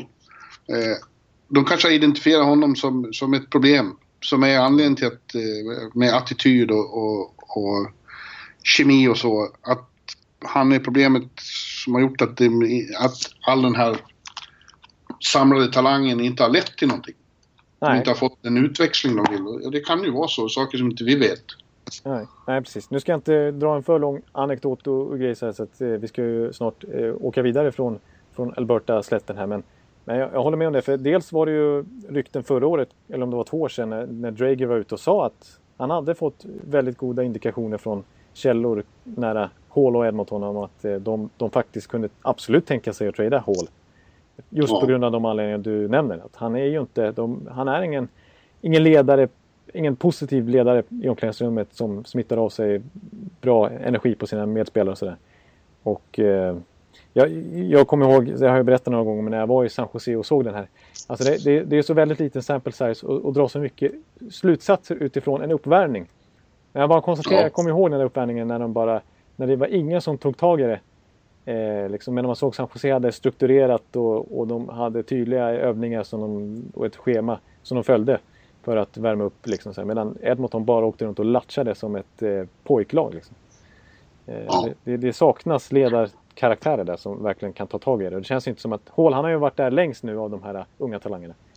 Eh, ja. Och, ja, det känns ju som det måste vara anledningen till att de vill göra den här. En, en av anledningarna till att de vill göra den här trainen. Ja, så det... Jag, jag, jag, ja, jag, jag den, där, den där uppvärmningen har du pratat om förut. ja, jag, jag, är så otroligt... Den gjorde starkt intryck på dig. Ja, precis. Men jag tyckte, jag tyckte det var konstigt att se ett NHL-lag agera. Och det, var, det blev så tydlig skillnad mellan San Jose och Edmonton. När man kollade, kollade, ögnade på var, var sida så att säga. Ja. ja. Ja, men nu sätter vi oss på plan igen. Fan vad jobbigt var det. Nu gör vi en av de längsta flygningarna man kan göra igen. Från Edmonton med byte rimligen i Chicago igen. Vi ser mycket av O'Harvey. Och så ner till Fort Lauderdale. I oh, södra Florida. Det var gött i alla fall. Här kan man ja, det, var skönt, det är skönt att komma till solen? Ja, det här var gött alltså. Vi vart ju kvar rätt länge i Edmonton Ja, det blev, ett, det blev väldigt länge där uppe. Det är kallt där alltså. Men det finns anledning att stanna i Florida en stund också. För eh, de, det håller på att hända intressanta saker i, i Panthers. De håller på att ge sig, eh, komma ikapp Tampa. Ja, det, det, vill jag ändå eh, tyvärr eh, påstå att de gör. Alltså det, jag, jag, och det, tyvärr måste jag ändå erkänna att jag, jag, är lite glad för det man ser att Florida gör. Alltså jag tycker det är kul att se. Ett, det här laget som det var så starka eh, flyttrykten om bara för några år sedan. Och, och ja. man såg ju bilder på att eh, det var 10 000 på hemmapremiären och 300 på försäsongsmatcherna ungefär. Eh, att det kändes hopplöst nästan det här. Men nu har de fått nya ägare sedan en tid tillbaks. De har ju bytt ut Dale Talon faktiskt mot eh, ett Analytics-gäng här som, som rattar deras front office i princip. Ja. Och, eh, och de har varit Det ska också väldigt... bli intressant att se hur, hur den här sifferexercisen, vad den får för effekt. Ja, på isen liksom. Ja. Eh, och, eh, och det är kul att se också att de har nu, för första gången känns det som, spenderar i princip till taket. Alltså de är bara, ja. jag tror de bara har 3 miljoner kvar i löneutrymme nu. Och det, så brukar man ju inte se Florida Panthers agera, att de har den, de ekonomiska musklerna för att satsa så här hårt. Och de har ju en, byggt upp en väldigt bra kärna med sina unga killar som verkligen har etablerat sig nu i Barkov och Huberdo och Bjugstad och Ekblad. Ja. Jag tycker fortfarande de har en väldigt fin balans där mellan gammalt och ungt och var spelarna befinner sig i, i karriären och vad de, vad de är hungriga efter. Exakt, och, och Papajager är kvar ett år till. Ja. Kommer säkert eh, vara hyfsat... Men gå igenom, gå igenom vad de har gjort nu. Ja, jag har framför mig det. De har ju... De gjorde en... Det här gillar jag. De, de bytte till sig rättigheterna till Keith Jandel från Rangers. Och mm. skrev ett, ett saftigt kontrakt. Alltså det var inte lite pengar de gav till Jandel. 6,35 miljoner per säsong för ett sjuårskontrakt. Mm. Eh, och så bytte de, som vi var inne på tidigare, så bytte de till sig då Fancy Stats-favoriten Mark Pysyk som ingen vet om han är bra eller dålig. Mot Kulikov, det vet vi inte. Eh, de eh, har gjort mycket på målvaktsfronten faktiskt för att Roberto Longo har blivit opererad nu och vi får se hur tidigt han kan komma tillbaks. Det ryktas om november-december. Så de har både James Reimer på ett femårskontrakt värt 3,4 miljoner per säsong, vilket ju är mycket för en backup. Mm. Och, och så gjorde de ju en trade med Colorado också, skicka Rocco Grimaldi som är ett bra namn mot eh, ett annat bra namn, Reto Berra. Ja. Som, så de har tre målvakter på envägskontrakt nu faktiskt. Eh, och tidigare så, så bytte de ju bort Eric Goodbranson mot Jared McCann, vilket, vilket vi har diskuterat en, för några poddar sedan, det var ju en månad sedan nu. Och mm. så har de skrivit nya kontrakt med Riley Smith och Vincent Trocek och Aaron Ekblad som fick 7,5 miljoner dollar per säsong för åtta år. Ett rätt saftigt kontrakt redan nu då direkt till Aaron Ekblad som man verkligen knöt upp där. Och eh, så har de eh, plockat in Jason Demers också. Stort kontrakt, 4,5 miljoner för fem år. Och eh, man har då plockat in lite bottom six-spelare i Jonathan Marchessault från Mitt Tampa Bay och Colton Sevier från Dallas. Ja. Så där, där tror jag jag fick med det mesta i alla fall. Ja, det, det, jag tyckte de såg intressanta ut redan inför förra säsongen. Ja. Sa ju det. Ja, du gillar dem. Och då, det ska vi säga att grundseriemässigt så vann de Atlantic. De var före Tampa Bay där. Ja. Och det känns som eh, Florida kan bli en contender. Det, för mig är det tråkigt att de inte kan... Att de inte kan ta dit en enda svensk. Ska det vara så svårt? ja, precis. De har ju knappt haft någon sen... Ja, det var Markström då för några år sedan. Ja. Men... Eh, och Micke ja. Samuelsson. Just det, Micke Samuelsson var där. Och sen så var ju Christian Nyselius var ju där ett tag, men han fick ju inte vara kvar när en viss... Ja, vad heter han? Iron Mike. Precis. Eh, fick för sig att svenskar inte är något att ha. Nej, vänta nu. Det var, då var han i Calgary. Ja, det var, Cal var det Calgary som han var då? Ja. Magnus Johansson var där kort sväng. Ja, det, han var, de skrev ett... Just det, han gjorde en... På, C, på ålderns höst. Så mm. Och längre tillbaka var ju vår vän Garpen där. Och ja, Magnus Svensson. Ja, Sigge Svensson. Ja, okay. ja, nej, men hur som helst. De, de, har gjort bra saker, känns det som. Väldigt bra. Och eh, det ska bli jävligt intressant att följa. Precis, alltså deras backuppsättning nu är ju i konkurrens med, alltså börjar nämnas som en topp 5 backuppsättning i NHL. Alltså de, de tappade visserligen Brian Campbell men de får in Keith Yandel som ju... Ja, outnyttjad resurs i, i, i Rangers. Ja, alltså... Vigneault köpte aldrig riktigt honom och använde honom inte som han skulle. Jag tror att tillsammans med Ekblad så kan han bli, kan bli riktigt obehagligt för... Ja. Han har ju bra underliggande siffror och dessutom så är han ju, är han ju faktiskt en... Även om Brian Burke och de här ålder... Hockeydinosaurierna ska vi kalla dem. Inte gillar Keith Yandel, som vi vet. Men så, så, så är han ju... Han är modern. Han är modern och han har gjort... Han, alltså, kollar man liksom vilka som har gjort mest poäng av backa sista fem åren så är Keith Yandel där i toppen med Erik Karlsson och, och, och, och gänget. Han är ju på allra högsta nivån där. Ja. Frustrerande för New York eh, att de tror mer på Dan Girardi än på Keith Yandel. Ja, det är obegripligt faktiskt. ja. Det är det. Ja. Och, och det, det, det, är häftigt också att Demers, som också var en eftertraktad backa på marknaden som de lyckas få in. Alltså det trodde jag inte att de skulle få både Jandel och Demers. Eller Demers, jag vet inte exakt vad man säger. Eh, att, att det ryktas ju att han hade bättre bud av andra klubbar, men han ville gå till Florida. Det har man ju nästan aldrig hört tidigare. Ja. Att, att nu, är de, nu har de den dragningskraften också. Att de inte måste betala frukt, jätteöverpriser för att få de bästa spelarna. Så att... Eh, ja, och så, är det, så vet vi att Barkov och sådär har kanske någon nivå till i sig också. Och Ekblad inte minst. Och, och, och James, James Reimer är ju ändå en... Har ju möjlighet att konkurrera ut Luongo.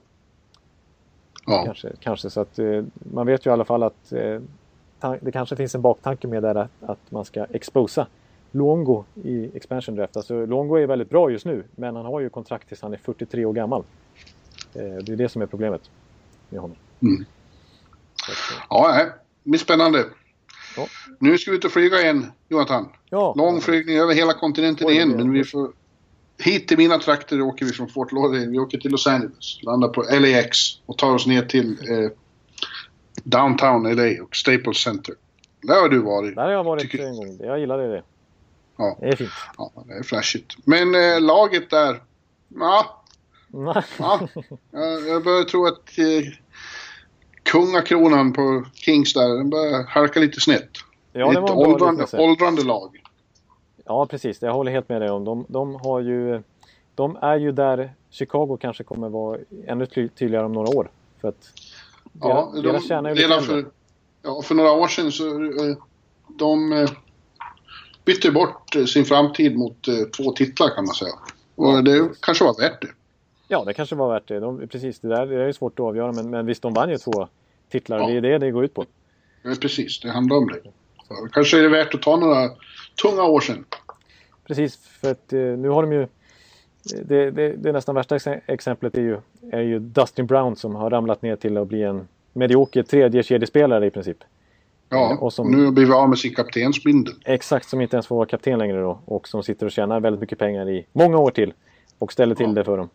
Eh, nu är det Kopitar som vars nya kontrakt börjar gälla. 10 miljoner per säsong, det var inte dåligt det heller. I det, vilket ju han kunde de ju bara inte bli av med. Han är ju deras absolut viktigaste spelare tillsammans med Drew Dowdy. Ja, så länge Kopitar är där så är de ju fortfarande jävligt bra. Så känns det som. Ja, det, det tycker jag. Det, det, det, alltså, de, ja, de känns inte så riktigt som en contender på det viset längre, men de har fortfarande Kopitar och de har Dowdy som är bra. Och de har mm. eh, Jonathan Quick i målet och de har... Eh, men även Carter och Gabrick börjar bli gamla. Det stämmer precis. Toffoli är väldigt spännande men problemet är ju att eh, de har ju typ ingen löneutrymme nu och Toffolis och Tanner Pearsons kontrakt går ut nästa år. De, mm. de vill ju ha mycket mer pengar än de tjänar nu. Så att, ja, de, för, de försökte ju signa Mila Lucic men det var nog tur att de inte gjorde det. För dels hade de fått behövt mixa ordentligt med löne, eh, lönerna där då och han är ju också en sån där spelare som riskerar att bli sämre med åren som vi är inne på. Så. Men eh, här under själva nu hände inte så mycket. De tog in ja, Tom Gilbert och, och, Michael Latta från Washington. Ja, precis. Och, och Jeff Zetko får ersätta lite billigare än Jonas Enroth som backup. Ja, stackars Jonas som fortfarande inte har något kontrakt. Nej, precis. Men jag, ja, precis. jag tror dock att han kommer få... Jag kommer in på det i senare lag, tror jag. Okej, okay, bra. För det mm. tycker jag att han definitivt borde, borde finnas plats för. Ja, det borde det definitivt. Eh, de, de tog in eh, min gamla Tampa-favorit Teddy Purcell också. Som ju mm. är, är, en gammal eh, Los Angeles eh, prospect. Som Tampa fick fruktansvärt billigt 2010 när, när de bara offrade Purcell mot eh, Jeff Halpern av någon anledning. Så fick, så fick vi eh, Purcell. Nu är han tillbaks. Men Toffoli och Persson känns som verkligt avgörande att de får behålla dem på längre sikt. Ja, det, håller, det, det, är en nyckel, det håller jag definitivt med om. För att måste de bli av med dem, alltså om de inte lyckas lösa det där, då, är det, då ser det riktigt dåligt ut framförallt om 4-5 år. Så att, ja. Eh, så, ja. ja, ja. Det är inte lätt att vara bra i den här ligan. Nej, nej precis. Det blir, Hela väldigt, tiden. det blir väldigt kostsamt när man, när man gör ett snedsteg eh, lönetagsmässigt. Ja. Det, det, är väldigt svårt att, att rätta till. Att, det är lätt att hamna här där Kings har hamnat om man fattar några felaktiga beslut. Samtidigt vill man ju belöna sina killar som har fixat två Stanley Cup-titlar åt en också. Ja, fast den sentimentaliteten har man ju inte råd med. Nej, precis. Du har rätt, rätt. Man kan inte hålla på så. Nej. Nej. Normally being a little extra can be a bit much. But when it comes to healthcare, it pays to be extra. And United Healthcare makes it easy with Health Protector Guard fixed indemnity insurance plans. Underwritten by Golden Rule Insurance Company, they supplement your primary plan, helping you manage out of pocket costs without the usual requirements and restrictions like deductibles and enrollment periods. So when it comes to covering your medical bills, you can feel good about being a little extra. Visit uh1.com to find the Health Protector Guard plan for you. Låt oss flyga igen. Ja. Till eh, upp till Minneapolis. Ja. Från Los Angeles till Minneapolis. En rätt ordentlig flygning det med. Men där händer det inte så mycket. Nej, de, de, de höll sig ganska styva i korken, eller vad säger man? Jag, jag kan ju inte, jag kan ju inga ordspråk. Styva i korken, det var ja. stöddig. De höll sig lugna. De höll, alltså, ja. Prata svenska. De tog piano. Ja, ja. ja. Eh, det de gjorde i alla fall var att de, eh, ja, de köpte ut eh, Thomas Vanek. Ja, eh, Och eh, de eh, signade upp Eric Stahl. Just det, just det, det glömde jag bort. Ja. Och det tyckte jag var ganska bra kontrakt med tanke på att lönen bara blev inom situationstecken 3,5 miljoner per säsong i tre år. Och eh, visst, förra säsongen var en liten dipp för honom poängproduktionsmässigt. Men eh, fram till dess så har han ju ändå gjort en 50, 60, 70 poäng per säsong. Och med, han är ju bara också 31 år så det borde finnas några år kvar i den där kroppen. Att... Jag träffade faktiskt två Minneapolis-människor eh, i baren här på hotellet förra veckan. Jaha. Och de säsongskortsinnehavare i Exet. Åh, oh, coolt. Och de var mycket eh, bekymrade. Jaså? Eh, ja, de tyckte att... Eh, tyckte inte om Parisi. De tycker inte om Parisi, nej? Nej, de tyckte inte om Granlund. Och de, den enda de tyckte om var Howland. Jaha. Och Koivu tyckte de var värdelös. Är han värdelös också? Okej. Okay, ja. ja det var konstiga Minnesota-fans. Ja, alltså visst. Eh... Brodin, Brodin tryckte dem på näsan och sa att ja, han, är, han är en sån där som man inte ser någonting av, tyckte de. Nej. Nej, det, det, så är det ju också, men han är ju effektiv. ja. ja, men de var mer såna här... Eh, ja. Inte direkt som har satt sig in i stats och så. De var bara fans, punkt och slut. Ja, precis. Exakt. De, de, vill, de vill gå och se sitt lag vinna matcher. Gör de inte det, då är det skit. Ja, de trodde... Men där, och där hade de en poäng. De, de var mest nyfikna på att få se vad som händer när de får in Bruce Boudreau som coach. Ja. Att det kanske för första gången någonsin eh, så bryter man den... Eh, förändrar den stil som, som eh, Jacques eh, Lemaire Ja. Faktiskt eh, initierar, som aldrig riktigt har gått ur. Nej, han var ju tränare väldigt länge i början. Ja, Och trots att de har bytt sen dess så, har, så är det hans filosofi på något vis som har rådit ändå. Ja. Och det kommer, men det kommer den ju inte rimligen att göra under Boudreau. Nej, det är ju en lite mer offensivt eh, fartfylld eh, liten gosse. Som, Ja. som, som vill ha lite, eh, en offensivare filosofi. Och det ska bli intressant att se vad, vad, hur det blir med det här spelarmaterialet. Ja, alltså.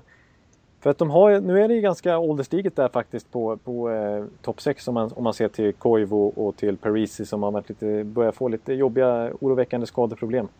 Och, och, och, så, och så Stahl som man fick in då och Pommerville kanske sa sådär.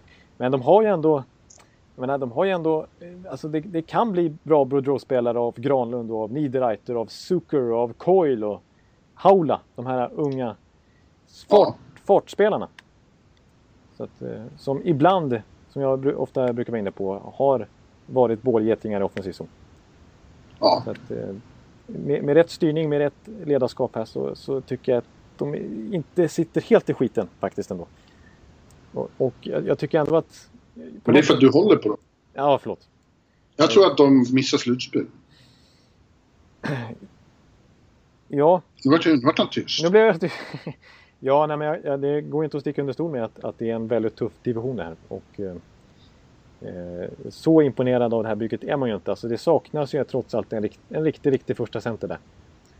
Och eh, ändå, det, det, det, det känns inte som att de riktigt har haft det här som du brukar prata- om. Det. Eh, Nej, precis. Nej, inte nu. Men eh, det är å andra sidan X-faktorn där är ju Boudreau, vad som händer. In, eh, planterar en ny... ny Ja, precis. Så idé får, så får vi se vad som händer. Alltså, det har ju varit trade-rykten på både Matt Dumba och Jonas Brodin och sådär. De har ju lite assets, Spurgeon och så här, som, som skulle kunna generera mycket utbyte. Men de har hållit fast i, i sina backar. Och det kanske är bra också. Det är viktigt att ha en bra backuppsättning. Mm. Eh, Det, det har varit väldigt ty, tyst, måste jag säga, i, i Minnesota mot vad jag förväntar mig. Eh, För det var ändå ganska mycket surr om dem inför sommaren. Här. Men, men än så länge så, så är det ungefär samma lag. Förutom att Boudreau då ska ratta dem. Så att, Mm. Men du, nu, nu hastar vi vidare till ett av de intressantaste ställena att landa på just nu. Ja. Och det är ju Montreal. ja, Och ta oss in i, i den hemska trafiken från flygplatsen i Montreal in till eh, fascinerande centrum Ja. runt Bell Center. För exakt. där hände det verkligen grejer. Och vi var ju redan förra veckan inne på det som, det var ju den kanske mest chockerande saken som hände där när jag höll på att rafsa ihop mina saker vid solstolen. När du Ja, plötsligt kom och påstod att, eh, eh, Ja, det, det, att det Montreal Canadiens hade, hade signat, eller hade tradat P.K. Subban mot eh, Shea Weber. Ja, den är så osannolik den traden. Att, Ja. att, alltså den digniteten på spelare, oavsett vilka det är, blir tradade mot varandra i en rak player for player. Och att då... Ja, det trodde jag helt enkelt inte var sant. Det är sånt som Nej. inte händer längre. Nej. Men det gjorde det. Ja, ja, det är så. Vi var ju inne på massor med saker eh, om det förra veckan. Men eh, det, det har ju framkommit att det är för att eh, ledande människor, både i laget och bland sponsorer och ägare, eh, har varit missnöjda med att PK Subban har tagit... PK har tagit för mycket utrymme. Ja, det är, Det är, konservativ, där. det är lite konservativa strömningar i Montreal. Ja, precis. Det är konstigt där. Och samtidigt så, så är det ju då å andra sidan snack om att Shea Weber är sån superledare och, och, och att eh, han är ju given i World Cup-laget och så och jag, liksom alla, alla ser upp till honom i, i Hockey Canada liksom. Ja, och han... eh, Visst, och han har en personlighet som kanske då eh, harmonierar bättre med hur, hur ledningen där vill att Canadiens spelare ska vara. Ja, precis. Alltså jag, jag har ju egen erfarenhet av det, eh, av Shea Webbers ledarskap så att säga. Jag- har blivit fullständigt utskälld av honom där när han, han fick ju onda blicken som bara den där och några välvalda Ja. svordomar när jag stod på klubbloggan där. Men Ja, herregud. Åk inte till Montreal och gör det. Nej, nej, usch, och det skulle vara fruktansvärt. Men jag kan tänka om, om Subban eh, skulle varit i Nashville då istället. Han skulle liksom bara, hey man. Han skulle skämtat med suit?" Han skulle precis, han skulle visa sin nya kostym eller något sånt där. Ja. Nej, men Webber... eh, Och, och eh, när det har skällts här om att vilket uselt... eh, Alltså, Webber kommer ju att vara bra i åtminstone några år här. Problemet är ju att hans kontrakt är så monstruöst. Ja, Och att han... eh, Han kommer ju att, dala efter ett tag. Men Ja. på kort sikt så är han ju... Han är inte showmannen som Subban. Det kommer inte vara lika underhållande men han är ju en, en sjujävla back alltså, med, med ett av de värsta skott vi någonsin har sett. ja precis. Alltså fruktansvärd slägga har han. Och så, exakt det säger och Han är ju fortfarande en riktigt bra back och, och en ledare ut i fingerspetsarna.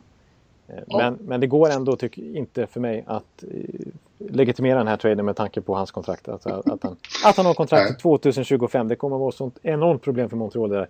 Medan Subban, visst man, man kan tycka vad som helst om hans person. Jag gillar ju, jag gillar ju honom. Ja, jag med, verkligen. Eh, han är arguably en bättre spelare just nu. En modernare Ja. back. Ja, det är. Och eh, han är eh, yngre. Fler, fyra år yngre eller fem år yngre till och med. Och, Fast, fast grejen är ju vad, vad gäller Webbers kontrakt där, då, om han skulle sluta i förtid så är det ju faktiskt fortfarande Nashvilles problem. För det var de som skrev kontraktet. Så det är de som kommer att bli straffade om han slutar i förtid. Ja, det ser jag. Mm, mm. Mm. Ja, och det, faktiskt, för Nashville blir, blir ju tungt på det viset att han har ju tjänat, det var ju så väl, väldigt frontloaded. Så de Ja. har ju gett han, vad är det, nästan 60 miljoner för de här fyra åren eller vad han blir.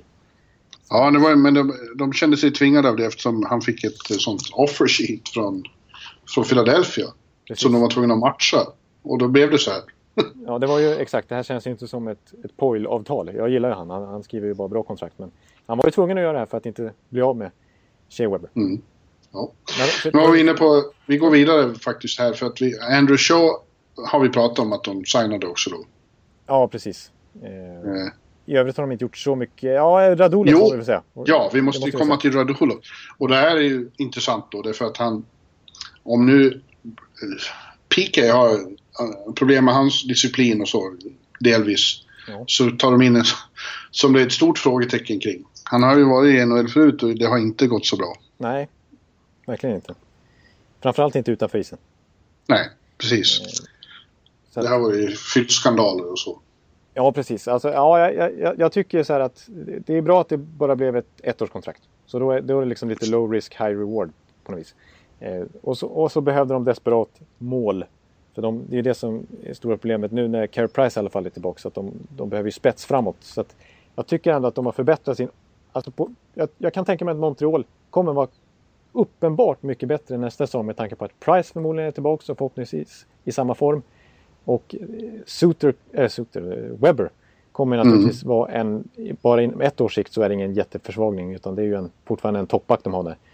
Och eh, på, framåt så har de ändå, eh, jag menar Shaw kommer vara en, en liten förstärkning och Radulov har potential att kunna göra lite ball i alla fall. Sen var ju Semin ett jättemisslyckat experiment förra året. Det gick inte alls ihop med Therian och det känns inte som att Radulov är, är klockren där heller. Så att det, det är inte nödvändigtvis så att det blir succé. Men ja, de har lite spännande killar som kommer från Europa också. I Arturi Lekkonen som vann skytteligan i SHLs i, i slutspel för Frölunda och Martin Revaj som, som är en jättespännande slovak så att, som, som kanske kan slå sig in direkt. Så att, offensivt tycker jag att de går tydligt framåt. Men eh, eh, jag, tycker fort, jag, tycker, jag är ändå inte nöjd med Mark Bergerins sommar här. Nej. Nej. Nej, det blir spännande att se. Som av en händelse så flyger vi nu från Montreal ner till Åh. södern, till Music City, till Nashville, till Jonathan Ekelivs eh, scen. Ja, Där du stod på märken, drack dry martini och var tvungen att gå och lägga dig efter en stor biff. ja usch. Och där jag, där jag har som ambition att liksom, eh, utveckla mina eh, sångambitioner här. Ja, Kanske en dag. Ja och där är ju då, ja, vi är inne på samma trade igen då. Eh, eh, PK är i Nashville och det, är, det känns ju faktiskt, det känns så svårt att ens se honom. I Nashville tror jag. Men ja, eh, exakt. jag tror att det kommer att bli succé. Jag tror också Ja, att det kommer nu- att bli succé. Det enda som skulle vara då är att du såg ju, det såg du nästan med egna ögon att det, det är ett tajt gäng där och de har en försiktig framtoning. Och det har ju varit liksom Webber som har satt tonen där. Ja. Och gjort eh, att de här killarna är ganska eh, försynta. Ja, jag hade precis det ordet i, på näthinnan, eller uppe i skallen. Och du, och du kommer ihåg hur det stördes bara när de gjorde den här lilla traden här om året. När de tog in...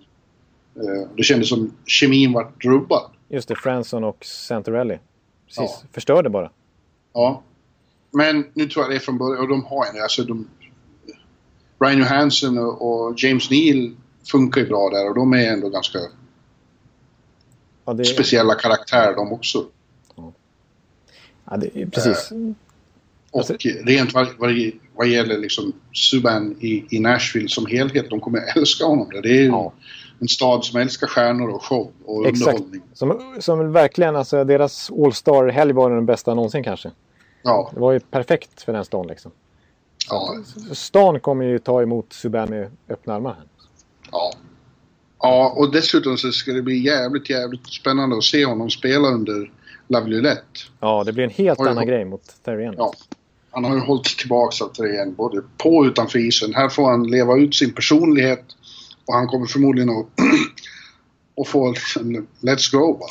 Ja, exakt. Ja, det, det är verkligen mycket som pekar på, trots allt, att det här är på många sätt väldigt, väldigt bra. Både på sikt med kontraktsbiten och på, på kort sikt. Eh, Ja, så- så- ja backuppsättningen är ju för jävla bra. Den är fruktansvärt bra med under lönetaxeran. Det ska inte nästan gå.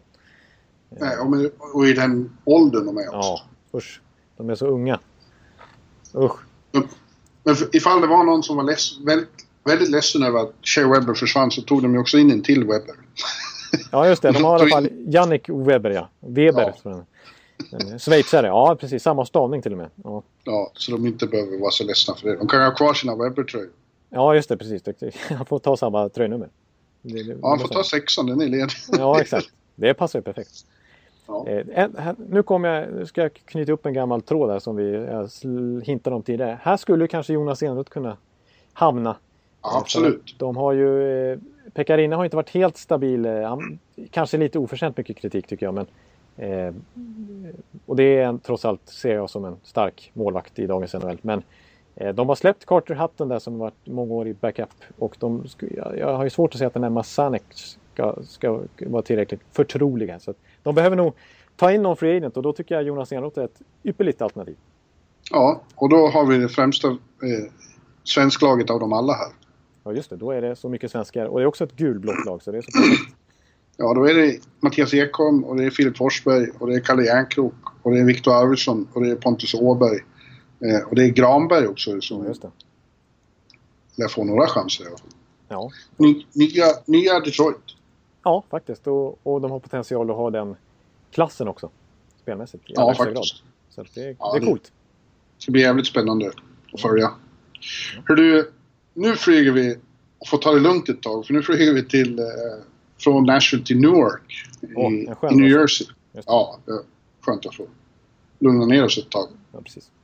Och hamnar alltså då i Newark där vi ska se på hur du tycker att New, New Jersey Devils har skött det här. Ja, precis. Alltså, jag kan säga så här, först och främst så blir det ju betydligt mer underhållande att titta på eh, Nashville tror jag. Än vad det är på New Jersey. Det var så i alla fall den gångna säsongen.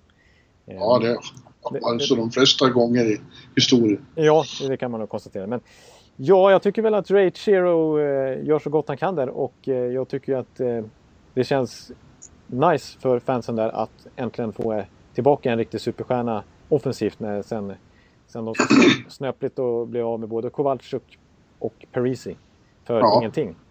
Eh, tvärtom, det kostade en massa pengar när, när Kowalczyk lämnade. Så att Ja. Eh, eh, Taylor Hall blir ju en, en riktigt spännande spelare att följa där. Och det är det är ju den stora eh, händelsen. Absolut, och han har historia ihop med, med eh, eh, vad heter han nu då?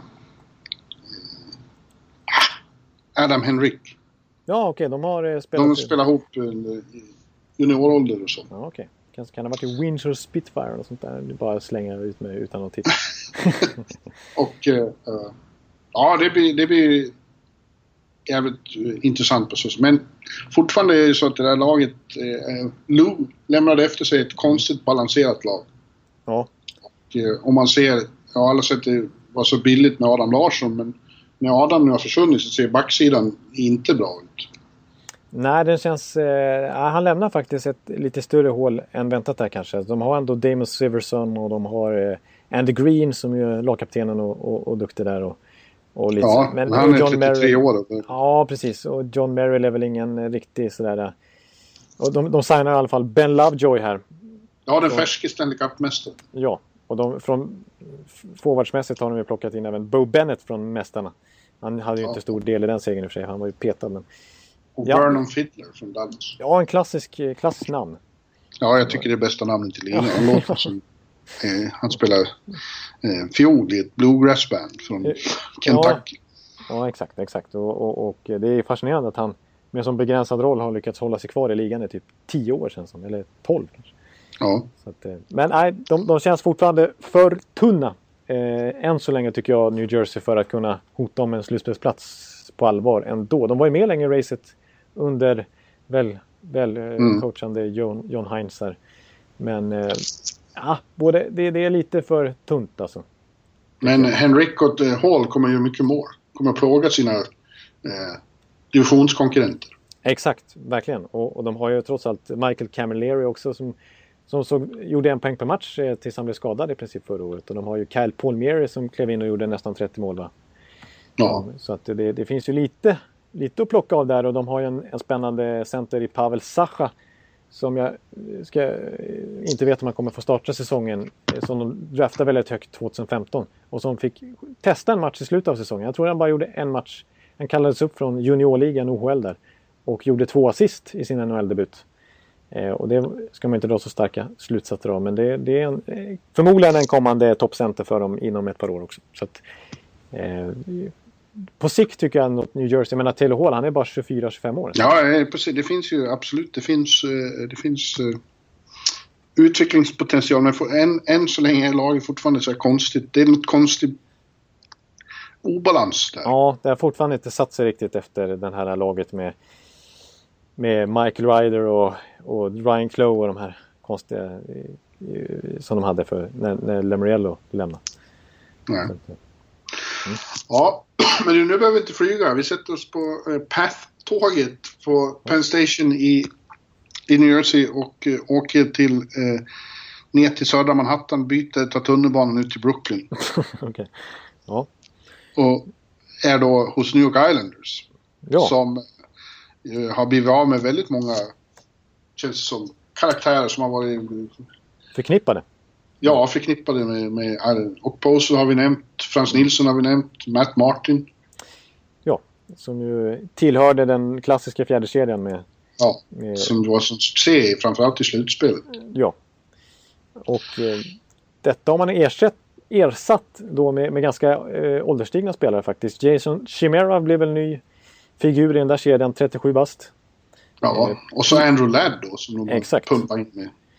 Eh, ja, det, lite förvånande då att man, att man eh, väljer honom då uppenbart före Kyle Poso med ungefär motsvarande 5,5 miljoner ska han få i ett sjuårskontrakt det med. Och han är alltså 31 fyller han väl tror jag. Ja. Att, eh...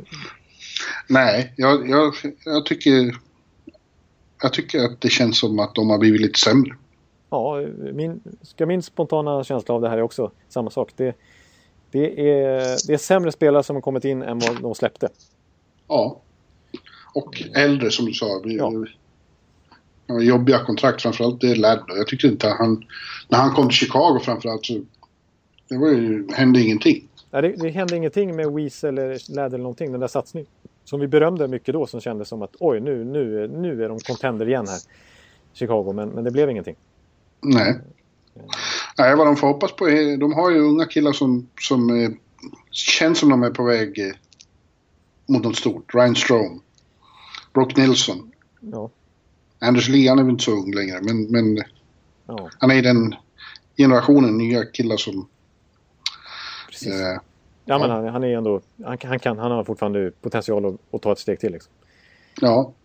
Och så har de Boychuk och, och Leddy. Det är inget dåligt lag, men aningen, aningen mindre slagkraftigt än, än förra säsongen, tycker jag. Ja, det tycker jag också. Det, jag tycker... Visst, Ladd kom in där och, och Chimera eh, ersätter på sätt och vis Matt Martin och sådär. Men, men det är Frans Nielsen, alltså den andra centern. Och han som kunde gå upp och, och göra Tavares bättre som ytter ibland. Eh, också Nielsen. Det, det, det tycker jag det är, det är ett tapp. Det är, mm. Han lämnar ett hål efter sig. Nu, nu tvingas... Eh, visst, eh, Brock Nelson kan absolut bli en fullgod andra center men det, det, ah, det känns sämre. Eh, och eh, det, det, känns som att de förlitar sig väldigt mycket på att sin, sina egna ungdom, ungdomar och inte minst Ryan Strome och sen även Michael Del Coley som kanske tar plats i laget den här säsongen. Och Anthony Bevelier och sådana prospects de har. De har ju draftat bra ändå. Men eh, det, det, det, känns också som att de inte riktigt klarar av att spendera upp hela vägen. De har i alla fall fått lite nya ägare här som ska ta över efter Charles Wang. Mm. Eh, men det är först från och med om två år som de får majoritetsandel tror jag. En av de nya ägarna heter i alla fall Malkin i efternamn. Vilket är oerhört lovande. Ja, ja, ja om, man, om man vill se det så. Ja. Och sen, sen kan man säga så här, Parantö gjorde 120 poäng på två säsonger ihop med Tavares för några år sedan. Men, så de har i alla fall kemi, men, men det känns inte som att en eh, självklarhet att han kommer gå in och bli den nya superytten till John Tavares. Eh, det är väl tanken att Ladd ska bli det. Och Ladd är en kille vi berömde mycket i Winnipeg för sitt hjärta och för sin han var ju verkligen kaptenen där. Eh, att det, som sydde ihop det kollektivet som var så starkt när de gick till slutspel för två år sedan. Men eh, det känns inte som, heller som den där ytten som kommer göra Tavares till världens bästa spelare. Liksom. Mm. Ja, vi tar tunnelbanan nu bara. Från Brooklyn in till Penn Station Manhattan. Och, Madison Square Garden. Nu är det och där verkligen... väntar ett lag som också är sämre ja, de har varit på, på länge, tror jag. Ja, det tror jag också. Tror jag de, eh, eh, gjorde, de gjorde inga katastrofer här på, på gammalt Glenn Sailors sätt eh, när fönstret öppnade. De, några små trade, de drog inte på sig ytterligare något vansinneskontrakt. Nej. Eh, men de äh, knöt till sig några bra eh, birollsinnehavare tror jag. Ja, alltså Grabner och, och Gerby Ja. Gerbe, som vi säger. Är, ja, Grabner som är ju eh, en snabb jävel. Och ja, är... livs, livsfarlig i, i numerära underläge. Ja, han hade ju haft några eh, sådana mål får man säga. Ja, ja det, det, är ju, det är ju fartspelare här i alla fall, båda två. Och Clendenning och så. Ja. Uh, och de har Henrik Lundqvist i mål och det är därför uh, kan de aldrig räknas bort helt om han får en riktigt bra säsong. Mm. Men de, eh, säsongen bygger på att, att de har rätt i, i teorin att Dan Girardis säsong den gångna var dålig på grund av att han var skadad och att han kommer att komma tillbaks. Eh, men ja, det, det har ju någon annan, ingen annan i världen tror ju det. Nej, nej precis. Alltså jag, jag, kan inte låta bli. Jag kanske har dragit den här grejen en gång tidigare i podden. Det har jag säkert gjort med tanke på att den har Tampa-koppling. Men eh, det, det, det, känns lite synd så här i backspegeln att, att grejen var ju att när, eh, när, när Rangers trädde till sig Marty St. Louis så var, mm. det ju, så var det ju två spelare som hade utgående kontrakt i Rangers och det var ju Callahan och Girardi. Och, och Tampa ville ha Girardi. Ja. Men de fick, Callahan, de fick Callahan istället. Ja. Eh, och nöjde sig med det.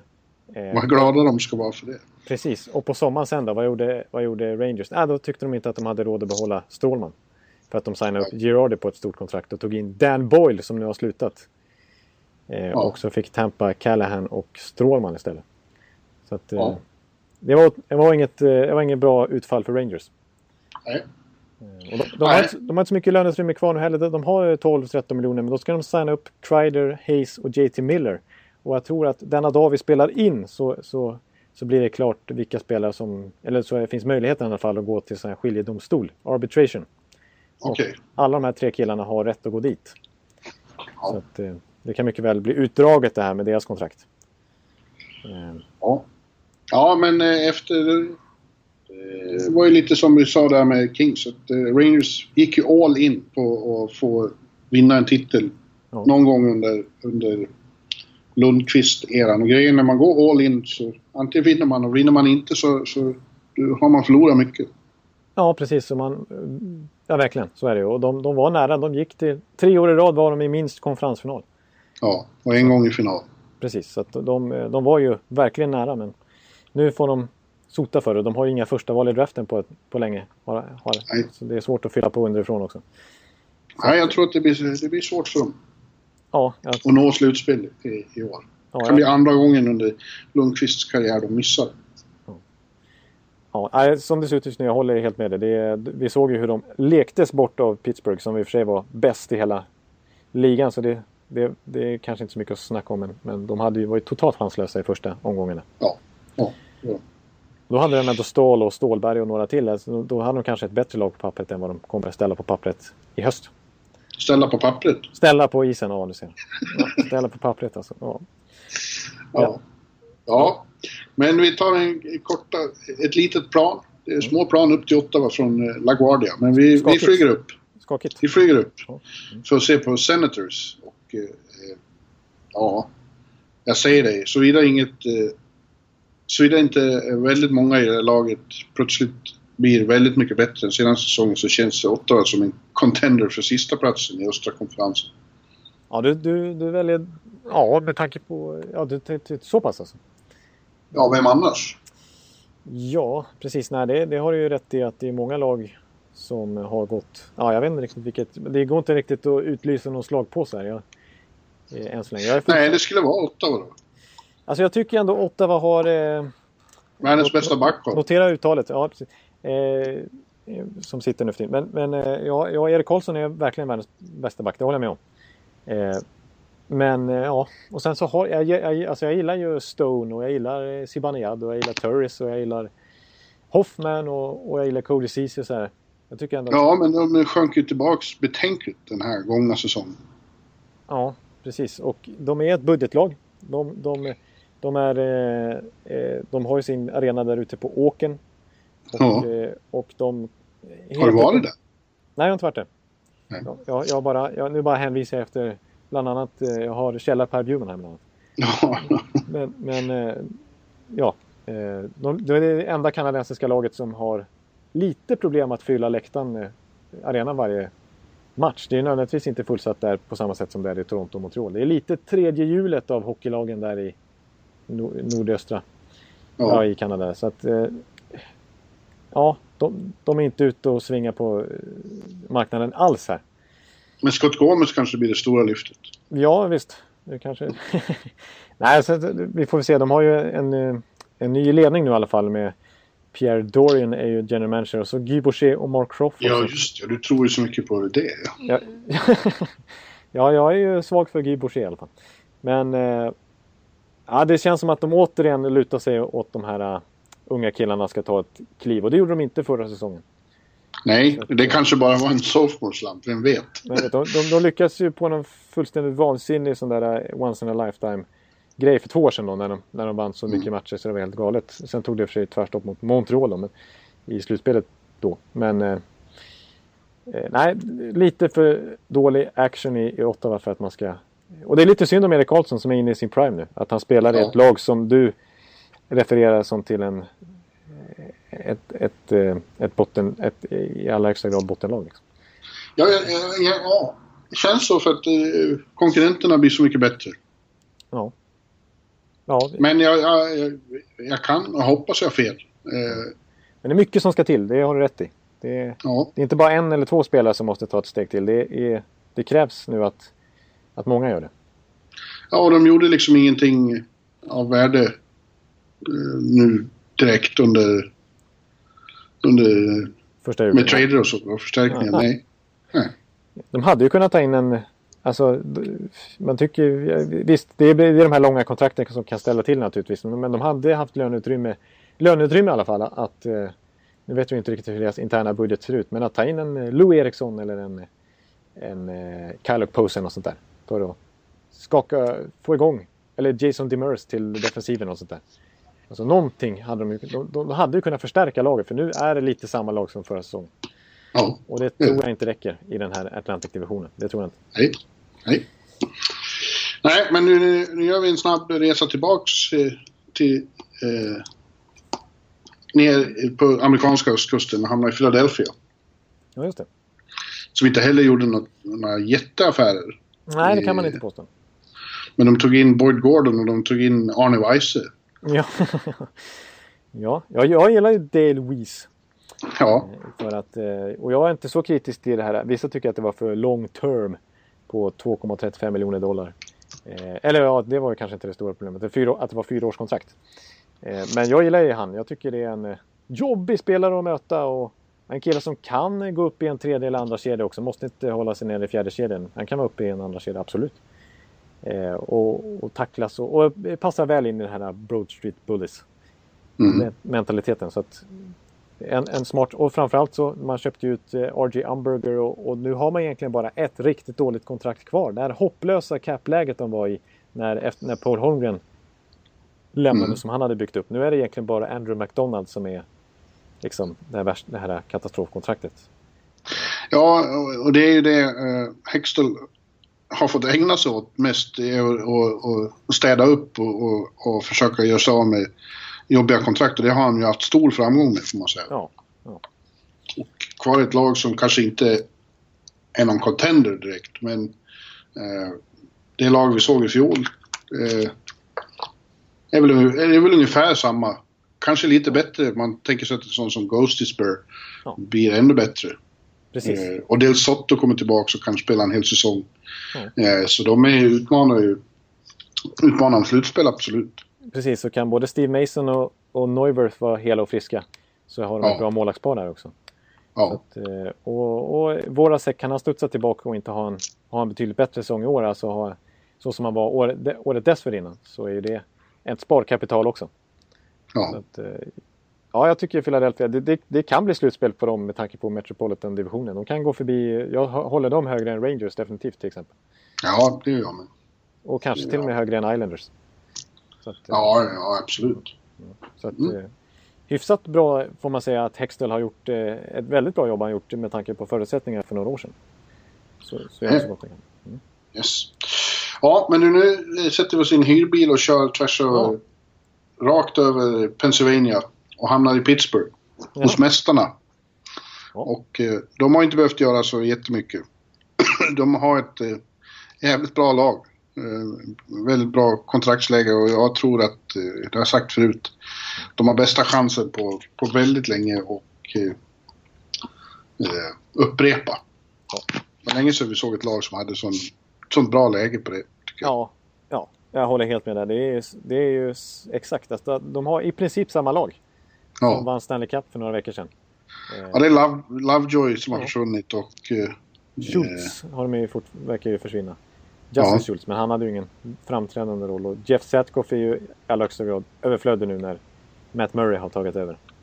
ja, Och, eh, Bo Bennett var ju petad i slutspelet så det gör inte så mycket att de skeppade honom. Det är Matt Cullen som är det enda frågetecknet kvar om han ska fortsätta ett år till eller om han ska sluta. ja, han kanske ska sluta om jag, Ja. Jag får säga nu. Varför? Det skulle väl vara en bra slutpunkt för honom. Ja, han är ändå 40 år nu och visst, han, han gjorde ändå 32 poäng som i princip fjärde center förra säsongen. Så att det är fortfarande en bra spelare, men han kan ju inte få ett bättre slut än vad han får nu. Nej, jag menar det. Att, eh, Ja, det finns inte så mycket mer att säga om det. Jag pratar mycket om Pittsburgh. De, Ja, de, de kommer är- vara ett absolut topplag. Ja.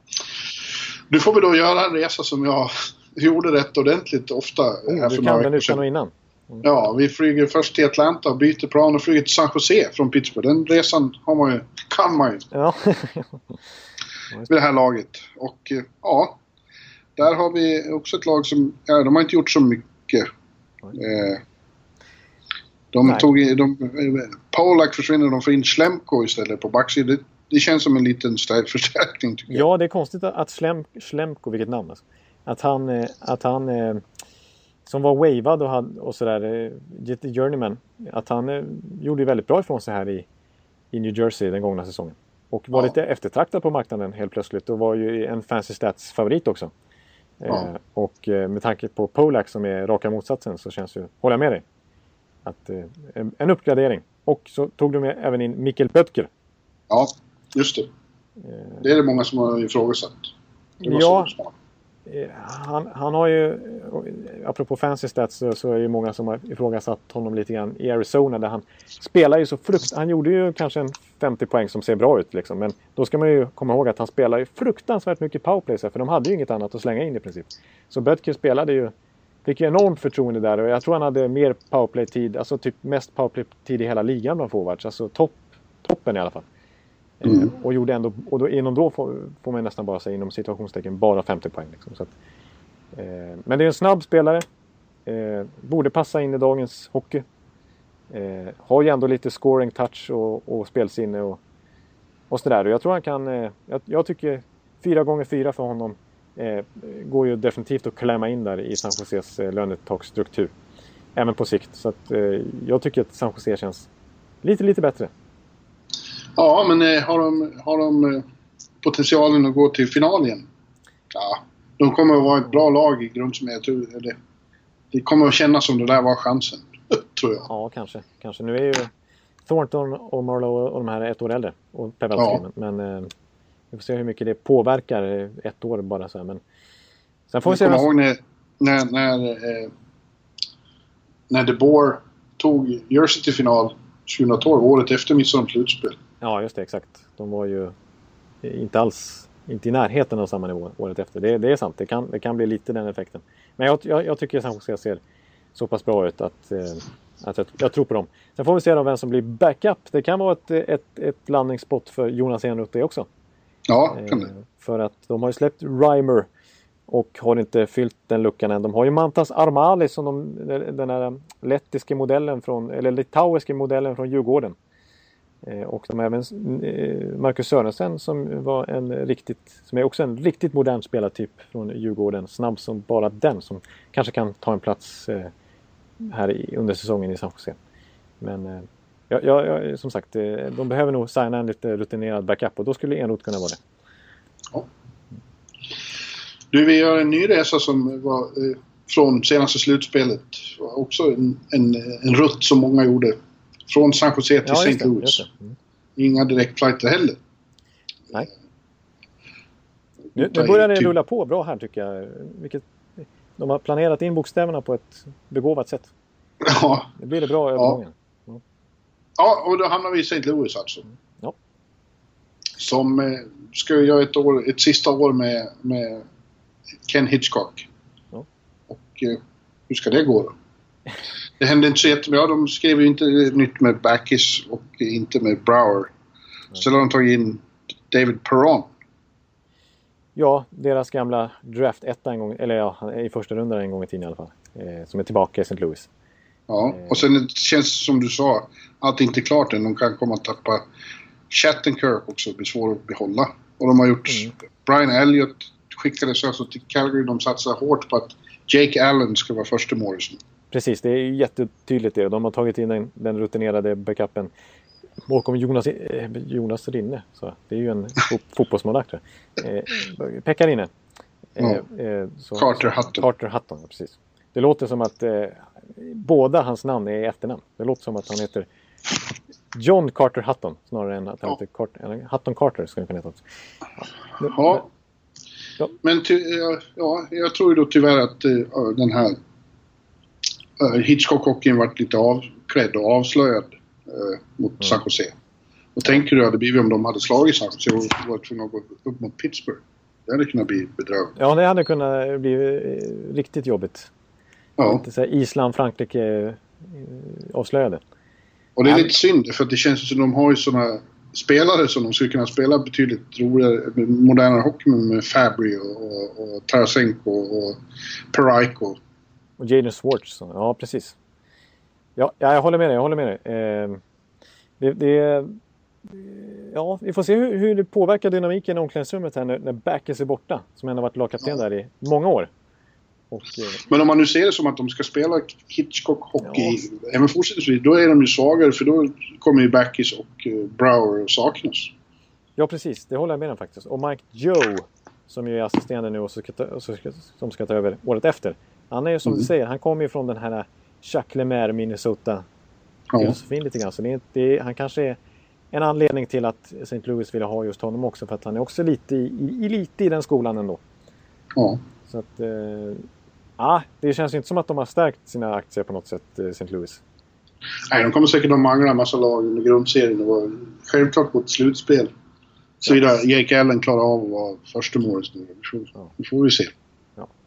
Sen ryktas det om att de har ett, ett, alltså ett jättehögt pris på Kevin Shattenkirk, alltså ett helt orimligt högt pris nästan. Eh, det har varit massa eh, spekulationer om vad de, vill begär, vad de har begärt. Och det, av Boston så nämndes det om att de vill ha två första val och David Pasternak. Och det är Ja, orim, orimligt liksom. Ja. Eh, och då har han ut- utgående kontrakt här nästa säsong också. Så att, eh, Ja, det var ju löj, löjeveckan. Ja, då blir det svårt att bli av med... Ja, då är det svårt att trada Kevin Shattenkirk. Så att, och jag tänker så här också samtidigt att de kanske kan behålla han och skriva ett nytt kontrakt med honom. För att de har ändå blivit av med, med Brower och Backes så att de, och Elliot. Så att de har lite löneutrymme att leka med för att kunna eh, förlänga med Shattenkirk också. Så att, Ja. Vi får se vad som händer där. Men eh, nej, lite, lite sämre känns det. Eh, Ja. St. Louis. Jag. Nu gör vi en resa som du har längtat efter att få göra. Ja. Från St. Louis till Tampa. Och det vet jag att det går inga direktflight. Vi får, se- vi får tränga oss in på ett jobbigt jävla Southwest-plan. Ja, de, är inte sköna eller? Nej, de är inte sköna. Och de har inte, eh, vad heter det, reserverade platser så man får slåss om sätena. Oj då. Där, då får jag stryk. Jag är dålig på sånt. Ja. Och då kommer vi till eh, Tampa, den heliga staden som du kallar den. Det. Och där har ju eh, din general manager Steve Eisenman visat sig på styva linan sista veckan, får man säga. Ja. Nej, han har inte varit styv i korken. Han har varit ödmjuk och, och fixat det här på ett briljant sätt, tycker jag. Ja, det här är ju... Man, man ifrågasätter Icer Plan. Men eh, den visar sig ju eh, vara korrekt. Eh, Vilket tålamod han har haft ändå. Det var ju... Ja, först så lyckas han då i sista stund eh, signa Steven Stamkos som alla trodde var förlorade. Han skulle hamna i Toronto eller Buffalo eller Detroit.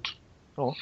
Men eh, sista dygnet så ja, visade det sig att Steven vill vara kvar i Tampa och skrev på ett billigare kontrakt. Även Ja. om, som vi har konstaterat, skatteupplägget eh, i Florida är så bra så att han tjänar nog mer där än man hade gjort eh, framförallt i Kanada. eh, Men den stora chocken var ju dagen efter. Ja. När det, eller ja, under första juli när plötsligt kom uppgiften att han har signat upp Victor Hedman för lång, lång tid framöver också. Så, Ja. Som har, har ett år kvar på sitt gamla kontrakt men eh, nu slipper ni, nu slipper ni Ja. den här eh, ångesten kring honom. Han är ju Precis. säkrad. Exakt, det, det tog, man får alltså börja förhandla med UFA-spelare, kommande UFA-spelare ett år innan kontraktet går ut.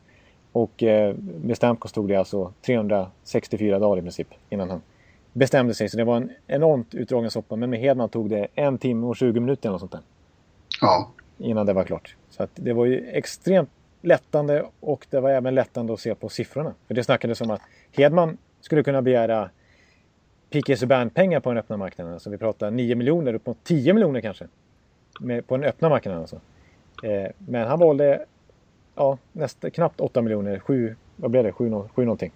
För ett åttaårskontrakt. Och eh, det var ingen snack om saken. Han, han eh, behövde bara en timme på sig för att bestämma sig. Och, skrev liksom, och sa liksom att han vill absolut stanna.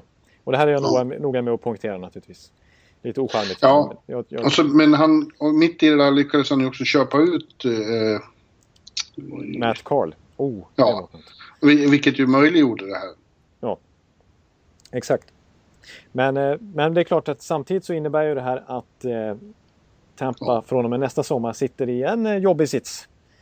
Redan nu så måste ni på något sätt eh, lösa med Killorn och Kucherov, din stora idol. Ja, det är min absolut stora idol och jag tror att Iceman är så pass klok att han förstår det också. Att, att han, det, det, ska man tolka hans uttalanden så, så är det så. för att han, han, Precis som jag så tycker han att Kutjerov den senaste tiden har varit the go-to guy. Det är han som, som, man kan Mm. lita på, som man verkligen kan lita på offensivt. Och jag, jag kan tänka mig att man kanske försöker behålla Killorn också om man kan få ett någorlunda rabatterat pris. Om, om Killorn kan följa den här trenden och kanske skriva för lite, lite mindre. Precis som Stamkos och Hedman. Sen tror jag då i sin tur nästa sommar att dels så tror jag att, att Bishop är ju garanterat offrad antingen som UFA nästa sommar eller att man tradar bort han redan nu. Mm. Eh, och sen tror jag då, då står det ju då mellan Palat och Johnson för någon av dem kommer man inte ha råd att behålla. Kanske en. Duran. Duran tror jag man eh, försöker behålla faktiskt. Det jo, ju det är så- klart. Eh, eh, men eh, jag tror man släpper en av Palat och Johnson. Det kommer man behöva göra. Och då tror jag att det blir Johnson man släpper. Ja. Eh, för att dels är, är han ju faktiskt äldst av de här killarna. Han är ju inte gammal men han är ju född 90 jämfört med Palats 91 så det är ju marginell skillnad. Sen är han ju skadebenägen Johnson. Alltså han har ju åkt på... Hans spelstil gör ju att han åker på... Det är händer, det gör ont, det är knän och det är ljumskar och det är ryggen och det är finger. Men du älskar ju Palat också. Och jag älskar ju. Palat. Åh, jag älskar ju Palat. Åh, Åh! ja. Så att eh, jag har ju en signerad Palat-tröja uppe på pojkrummet. Så att eh, har, det är lite därför också. Men, men eh, jag, jag tror att dessutom att Palat kan vara lite, lite, lite billigare än Johnson också. I ett kontrakt. Så att, tyvärr tror jag att eh, Johnson och Bishop är de som får stryka på fot. Ja. Ja, men vi kan konstatera att eh, förmodligen kommer Tampa vara en contender för lång tid framöver. Ja, för de har en, eh, knutit upp sin viktigaste kärna nu i en, en enormt lång tid framöver. Så det. Måste kännas rätt bra för en herre som dig. Och jag hoppas att det kommer en Kutjerov-nyheter när som helst och då snackar vi verkligen att kärnan är uppsignad. Ja, Så, ja. let's... Nu åker vi ut till den eh, trevliga flygplatsen i Tampa. Den gillar du. Ja, då, Den är- då möts man ju av Stamkos eh, himself i högtalarsystemet. Ja. Nära stan. Trevligt Ja. och gott. Ja. Och eh, flyger upp till Toronto. Ja. Som... Eh, ja, vad ska man säga om Toronto? Det här känns som de har gjort så mycket bra. Eh, så länge med unga killar och så. Och sen plötsligt vet inte fan vad som händer. Nej, nej. Nej. Under, under när de öppnar Free Agency. De, det känns som de gör gamla sortens Toronto-dealar. Ja. Vad är det här Det var ju bra att de knöt till sig Fredrik Andersen. Ja, alltså jag tycker det är, jag, jag är 3 plus. För att jag, jag tycker att, att det är eh, en bra målvakt. Och Mm. det, det är en definitiv uppgradering.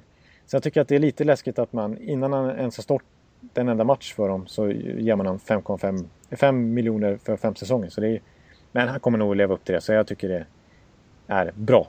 Ändå. Ja. Ja, men sen tar man alltså också då in Matt Martin. Från Ja. Islanders. En, en fourth line kille. Ja, på två... Visserligen väldigt bra. Ja, det ska man, det ska man göra. Eh, shit vad han tacklas. Nu, nu går det ju lite rykten om att, och det kanske stämmer också, att, att eh, den, den som noterar tacklingstatistiken i, i Islanders är väldigt frikostig. Eh, Ja. Det är därför det är alltid en Islanders-spelare som vinner tacklingsligan. Eh, så att det kan my- mycket väl vara så. Men tittar man på, på spelet så är det ju bara att konstatera att Matt Martin gör ju inget annat än att runt och trötta ut motståndarbackar. Så att, Mm. så det, det är ju en effektiv spelare. Sen är det ju lite konstigt då med 2,5 miljoner. Så mycket för en fortliner och så fyra års kontrakt dessutom. Det, det är ju inte David Clarkson-klass på det här kontraktet men det är ju eh, light-version av det lite grann eh, åt det hållet ändå. Att man skriver ett sånt kontrakt med en så begränsad Ja. spelare. Och så tog man in Roman Polak också. Ja, precis. Så jag ska just komma till det. Som ju var en... var ju eh, San Joses problem i Ja. finalen. Ja, det var ju nästan lite, tyvärr lite tragikomiskt att se honom på isen ibland. Alltså så som han blev Ja. bort, bortgjord eh, och famla, flam, famla runt och, och inte fick ut pucken ur egen zon och sådär. Och missade markeringsspelet till och med. Så att eh, det, det, det är oväntat faktiskt. Ja. Och eh, backsidan ser ju inte så kul ut, tycker Nej. jag. Nej, det gör han inte. Nej. Och här känns det så bra när de har fått Austin Matthews och, och William Nylander så är på väg in, men... Ja. Det är inte som att man känner att nej, nu blir det slutspel för Toronto. Det Nej. fan. Nej, det tycker jag inte. Det tycker jag verkligen inte heller. Alltså, så här känner jag. Jag tror att det, det får nog dröja något år eller ett två år innan de kan börja satsa på allvar. För grejen är att de ligger ju enligt, går man in på general eh, furniture nu så ligger de faktiskt över lönetaket. Ja, Eh, och det är för att de har så mycket, det kommer att lösa sig, men, men att de har ju så mycket sådana här Joffrey Lupul och Tyler Bosak och, och, då, och framförallt så fick de ju sån här Colin Greening och när de tradade bort Fenaf. Så de har ju tagit, tagit på sig en massa dåliga kontrakt, Michalek och så här, för att bli av med Fenaf och Kessel och så där, tidigare. ja. Eh, så att de sitter ju på massa dåliga kontrakt som dock går ut ganska snart. Och det, då kommer de få väldigt mycket löneutrymme helt plötsligt. Så att, ja, vi, vi får se hur, hur... Jag tycker att de tar in Andersen den här säsongen känns det som att det skickar en signal om att de vill sluta släppa in mål och, och börja blicka uppåt i tabellen. Liksom. Ja. Men, men samtidigt så känns det svårt att satsa nu. Och det, de var ju väldigt, väldigt, hade väldigt mycket tålamod med, med Nylander förra säsongen och lät, lät alla sina talanger i princip spela i Marlies. Så vi får se mm. hur det blir. De skulle ju kunna satsa nu den här säsongen och ta upp, alltså spela Nylander i topp 6 och Matthews i topp 6. Mitch Marner som var fullständigt dominant i juniorligan den här säsongen. Och även i JVM tycker jag. Skulle kunna gå in i topp 6 den här säsongen. Vi får se nu. Tänk, det kan ju bli så att, att de spelar med sina Greening och, och Brooks Like och de här. Eh, och, och, och, sätter Marner i, i Marlies igen. Alltså vi får se vilken filosofi de har. Shanahan mm. jag, Egentligen tycker jag att de ska börja satsa på allvar nästa år. För jag tror inte att det blir slutspel med det här laget i år. Trots Ma Matthews och Marlies, Ma Marlies och, och Marner och, och Nylander och så. Det tror jag inte. Nej, Nej men äh, Fast New Seatbelts. Vi flyger över kontinenten igen till Vancouver längst bort på amerikanska, eller kanadensiska västkusten. Ja, vi har passerat två timmar i podden också. Ja, och där har vi framförallt eh, så var det de som eh, signade Louis Eriksson. Louis Eriksson. Ja, så ska man säga. Ja. Och han återförenas då med sina radarpartners från Tre Kronor som vann VM-guld 2013 i Globen. Mm. Daniel och Henrik Sedin. Och när jag fick tag i Henrik Sedin i fredags, apropå det här, så utbrast han bara “Det är underbara nyheter”. Ja. Eh, de trivs ju väldigt bra ihop. Och ja. han fick ett långt kontrakt. Han fick det han ville. Ja, han fick sina 6, 6 miljoner gånger 6 år. Ja, han är 30 och jag tror inte det är något större problem. Nej. Louis tror inte är något problem för det. Han är inte den som... Han kommer åldras på ett bra sätt. Ja, alltså jag, jag, jag tänkte efter lite här. Jag sa några halv... Jag var lite hård mot honom kanske i den här... Vi hade någon liten livesändning i tv direkt när det blev klart. Eh, men jag håller nog med om det. Alltså, jag tror han kommer vara effektiv. Under nästa... kanske därför, det är kanske därför han inte gått att få tag i. För du satt och sågade honom. Ja, just det. Så att han har, eh, han är, han har bojkott Aftonbladet nu. ja. Efter denna oerhörda kritik. Nej, nej alltså jag, jag överhuvudtaget när vi pratar om Vancouver här nu så ska jag faktiskt vara lite positiv för dem. För att det har varit väldigt mycket negativt kring Vancouver och inte minst Jim Benning som ju inte har ett rykte om sig som en eh, speciellt bright general manager. Men jag tycker nog inte att det ser så fruktansvärt dåligt ut. Och jag tycker om den här Lou Eriksson-signingen jag har tänkt lite på den. Mm. Han kommer passa bra med Serinarna. Han är, kommer från en väldigt stark säsong i Boston. Han har, han, han har visserligen hjärnskakningshistorik men han har spelat två raka säsonger eh, utan några som helst problem. Och gjorde 30 mål i fjol. Eh, väldigt effektiv i boxplay, i powerplay framför mål. Eh, i 5 mot 5 spel naturligtvis också. Så att väldigt, man får väldigt mycket för de där 6 miljonerna i alla fall. Tycker ja, jag. det tycker jag också. Och, eh, och jag, jag, ja, alltså jag tycker inte det här Vancouver-laget är så riktigt så dåligt som man vill få det till heller. Alltså om de kan vara skadefria. Så jag menar Brandon Sutter som, som eh, de körde till sig förra säsongen mot, mot eh, Nick Bonino, vilket ju var visade sig vara en superjackpot för Pittsburgh. Eh, ja. Om, om Sutter kan vara eh, skadefri nu så tycker jag inte att det är en klappkastspelare det heller.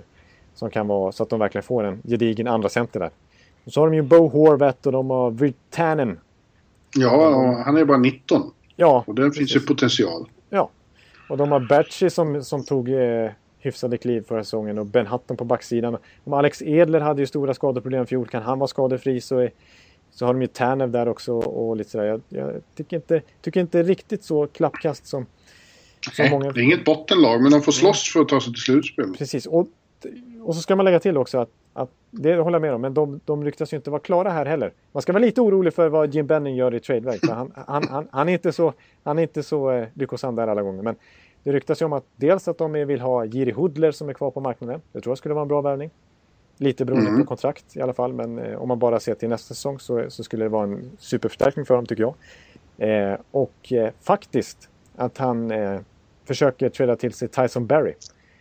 Ja, okej. Okay. Från, från, Colorado. Det skulle vara en jättebra förstärkning. Det beror på vad det kostar. Det beror på vad det kostar. Det kan vara dyrt. Eh, vi får se om det ens blir av. Men... Och, så, och sen ska man, en joker i leken här för Vancouver är ju också Anton Rödin som ju var SHLs MVP förra säsongen i grundserien. Som har fått ett e-vägskontrakt. Eh, och som är en väldigt snitsig liten rackare som eh, eh kan definitivt eh, göra avtryck redan sin första säsong och, och ta en plats där. Så att, inte så dåligt ändå det här Vancouver-laget och, och, med en riktigt, riktigt bra första kedja nu också. Ja. ja, det ska bli kul. Kan bli slutspel säger jag. Kan bli slutspel. Ja, kan. kan. Mm. Ja, fan vad vi får åka. Nu måste vi ta oss tillbaka till östkusten igen. Flyga långt från Vancouver till Washington. Oj, nu börjar man bli trött i skallen här. Så nu är det mycket tidsomställning här nu. Under de här två timmarna. Så oj, oj. Ja. ja, och där har vi då Washington som ju inte gjorde så jättemycket. Eh, de Nej. sitter nöjda med ett väldigt bra lag. Men de tog in eh, Lars Eller. Ja, eh, jag tolkar det lite grann som en liten ersättare till Marcus Johansson spontant just då. Jag har inte reflekterat över så mycket sedan dess. Men just på grund av att de känns ungefär samma nivå. Alltså, ja. Men Marcus är ju kvar. Han är kvar. Eh, han kommer nog kunna gå. Han har ju möjlighet att gå till skiljedomstol också. Det kan vara klart eh, att han gör det nu när vi spelar in det här. Men, eh, eh, ja, sen tycker jag. De har ju lite löneutrymme kvar också. Så att det ser ju, de har ju råd att behålla honom. Däremot tycker jag att det är lite skenbart. För inom kort, inom bara några få år här så ska de skriva nya rejäla kontrakt med Kuznetsov och John Carlson. Och då kommer de ligga klistrade mot det där lönetaket. Så det är inte säkert att de har råd ändå att behålla Marcus. Men så därför, just av den anledningen kände jag att Lars Eller kanske blir den nya tredje centern för dem. Och att Burakovsky blir permanent eh, topp 6 ytterforward. Men eh, oavsett så är det ett jättebra lag där, Washington-laget. De är fullständigt överlägsna i grundserien. Eh, de åkte på sina övermän i, i Stanley Cup-mästarna Pittsburgh. Då. Ja. Kanske den moraliska finalen. Brett Connolly, eh, en liten sån plug-in i bottom six som känns helt okej. Okay. Ja, han har ju han har ju ett bra skott i alla fall. Jaha, det lät inte alls entusiastisk. Nej, han har ju varit en, det var ju en Tampa-spelare. Det var ju vår, vi tog Janne som nummer sex i, i, i draften 2010 tror jag.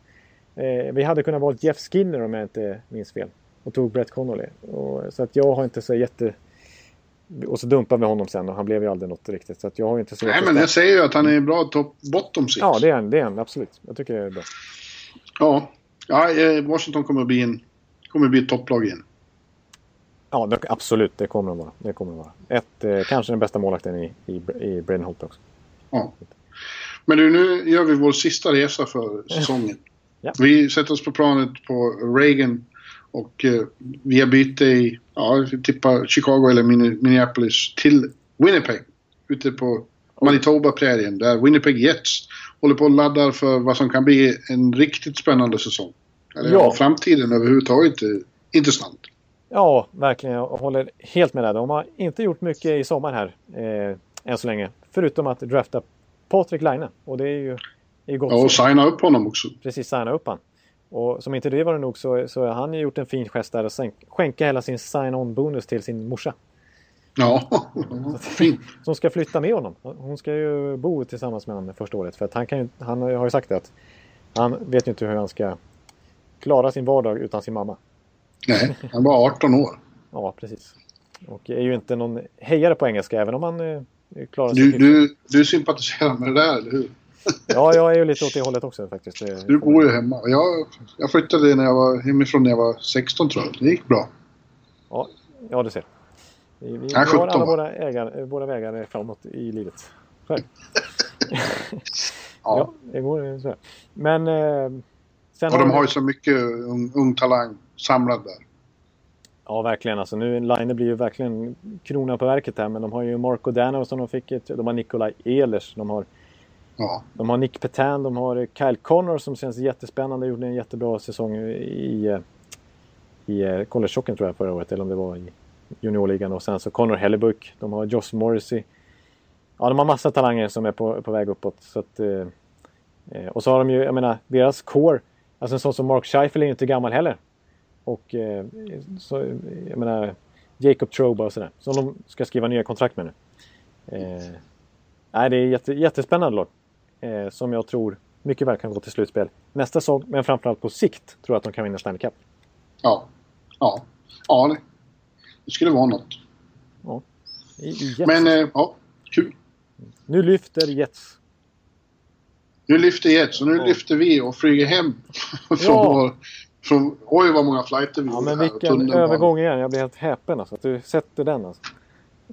Ja, nu flyger vi in i sommarlovet. Ja. Det är så snyggt. Och-. Vad, vad, hur, vad ska du göra i sommar då, Jonathan? Du ska, bara, du ska bara jobba du. då. Ja, alltså jag ska bara jobba igen, precis. Eh, Jag har ingen semester.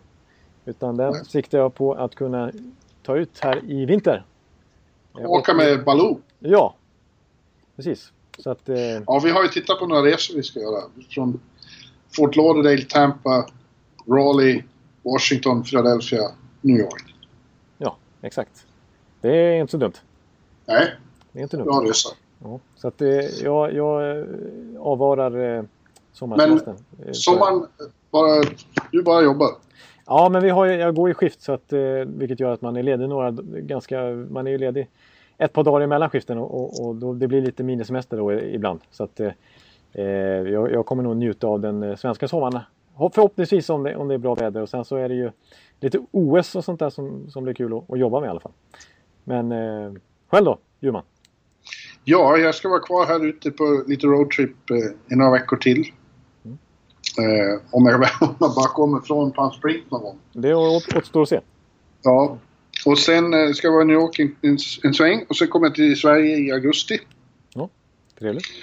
Eh, och ska sitta och titta på OS där tänkte jag. Huvudsakligen. Ja. Ja, det blir ju jobbigt. Det är ju en saftig sommar för dig att jobba. Först har det varit EM. Ja. Och så blir det OS. Och så därefter så väntar World Cup. Ja, exakt. Och arbetstiderna under OS blir ju inte att leka med för att då är finalen, finalpassen i simning och friidrott och så här kommer ju vara vid 2, 3, 4 tiden på natten. Fy fan vad underbart. det finns inget jag tycker bättre om än att sitta och se. Det var det bästa jag visste hemma i Sverige. Var när det var idrott på nätet. Liksom Ja, det stämmer. Det, det, stänger av allt annat och bara ägnar sig åt det. det är sant. Det är jag van vid också att kolla på NHL. Den Ja. tiden. Precis. Jag kommer ihåg OS i Sydney var kul också. Det var också mitt i natten ofta ibland och sånt där. 2000. Ja, ja men sen... eh, Ja, så det är bara att ladda då för det blir ju en... För hockeyfolket en kort sommar. För alla. För sen blir det ju då eh, World, World Cup och camperna börjar redan i början av september. Och Ja. Träningsmatcher och så. Eh, Det Så kommer vara det- stekhett då. ja, Ja. det ska bli kul. Ja. Men eh, du och jag kanske, vi, vi pratade om det för att det här kanske inte nödvändigtvis blir en helt tyst sommar utan att vi hoppar in då och då och, och, och gör någon podd när det andan faller på. Ja, precis. Och, och vi räknar med att det kanske inte är helt eh, slut på händelser heller i, i NHL, på NHL-fronten. här. Det är ju alltid lite grejer som, som händer som man kan snappa upp. Till exempel, vi får se om Shattenkirk blir tradad här. Och om, eh, ja, nu när, när, när Webber och Subban kunde bli tradade så kan ju tydligen vad som helst hända. Så att, Ja, vi vet inte. Men vi, vi kanske får feeling och kör något avsnitt eh, när andan faller på. ja. Men ändå ber jag få önska dig och eh, alla lyssnare en väldigt eh, magisk sommar. Ja, och det eh, har jag alla lyssnare med mig här och eh, säger detsamma. Och tackar för en eh, mycket stark säsong i eh, både blogg och poddväg och s- skrivväg. Och sen kan jag ju, nu när folk har lite semester och lite tid och eh, har kommit så här långt att de orkar lyssna på två timmar och 20 minuter av podd också. Ni är kvar och lyssnar fortfarande. Så kan jag ju rekommendera att om ni vill ha något mer att lyssna på så finns det ju en mycket trevlig intervju med Per Bjurman gjord av Niklas Holmgren i Holmgren möter. Den kan ni lyssna på. Den kan ni lyssna på. Det var några veckor sedan den släpptes men den, den, har ni inte hört den så kan ni hitta den på iTunes eller Acast eller sånt där. Yes sir. Ja, men du, tack så mycket. Nu ska jag springa till poolen. Ja, jag förstår det. Nu har jag uppehållit det länge och nu, nu står solen som högst där borta i Palm Springs nästan. Ja, Så att, eh, det ska du få göra. Och eh, vi hörs alla goda vänner och lyssnare. Och eh, Per. ja. Höj, höj! Hej hej! Hallå, hallå, hallå. Hallå, hallå, hallå. Alex Chiazot, Joe Luis Arena och Esposito. Esposito. Uttalsproblem, men vi tjötar ändå.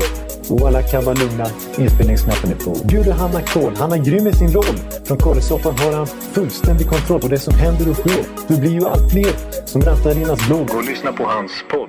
One, two, punch, speed, så Hallå, hallå, hallå. One, two, punch, speed, så Hallå, hallå, hallå.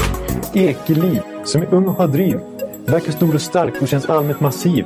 Han hejar på Tampa och älskar Hedman. Sjunger som Sinatra. Ja, och det ser man. Nu är det dags för refräng. Dags för magi, Victor Norén. Du är ett geni. Så stand up at home and remove your hats. Höj volym, för nu är det plats. One, two, times speed, so Hallå, hallå, hallå.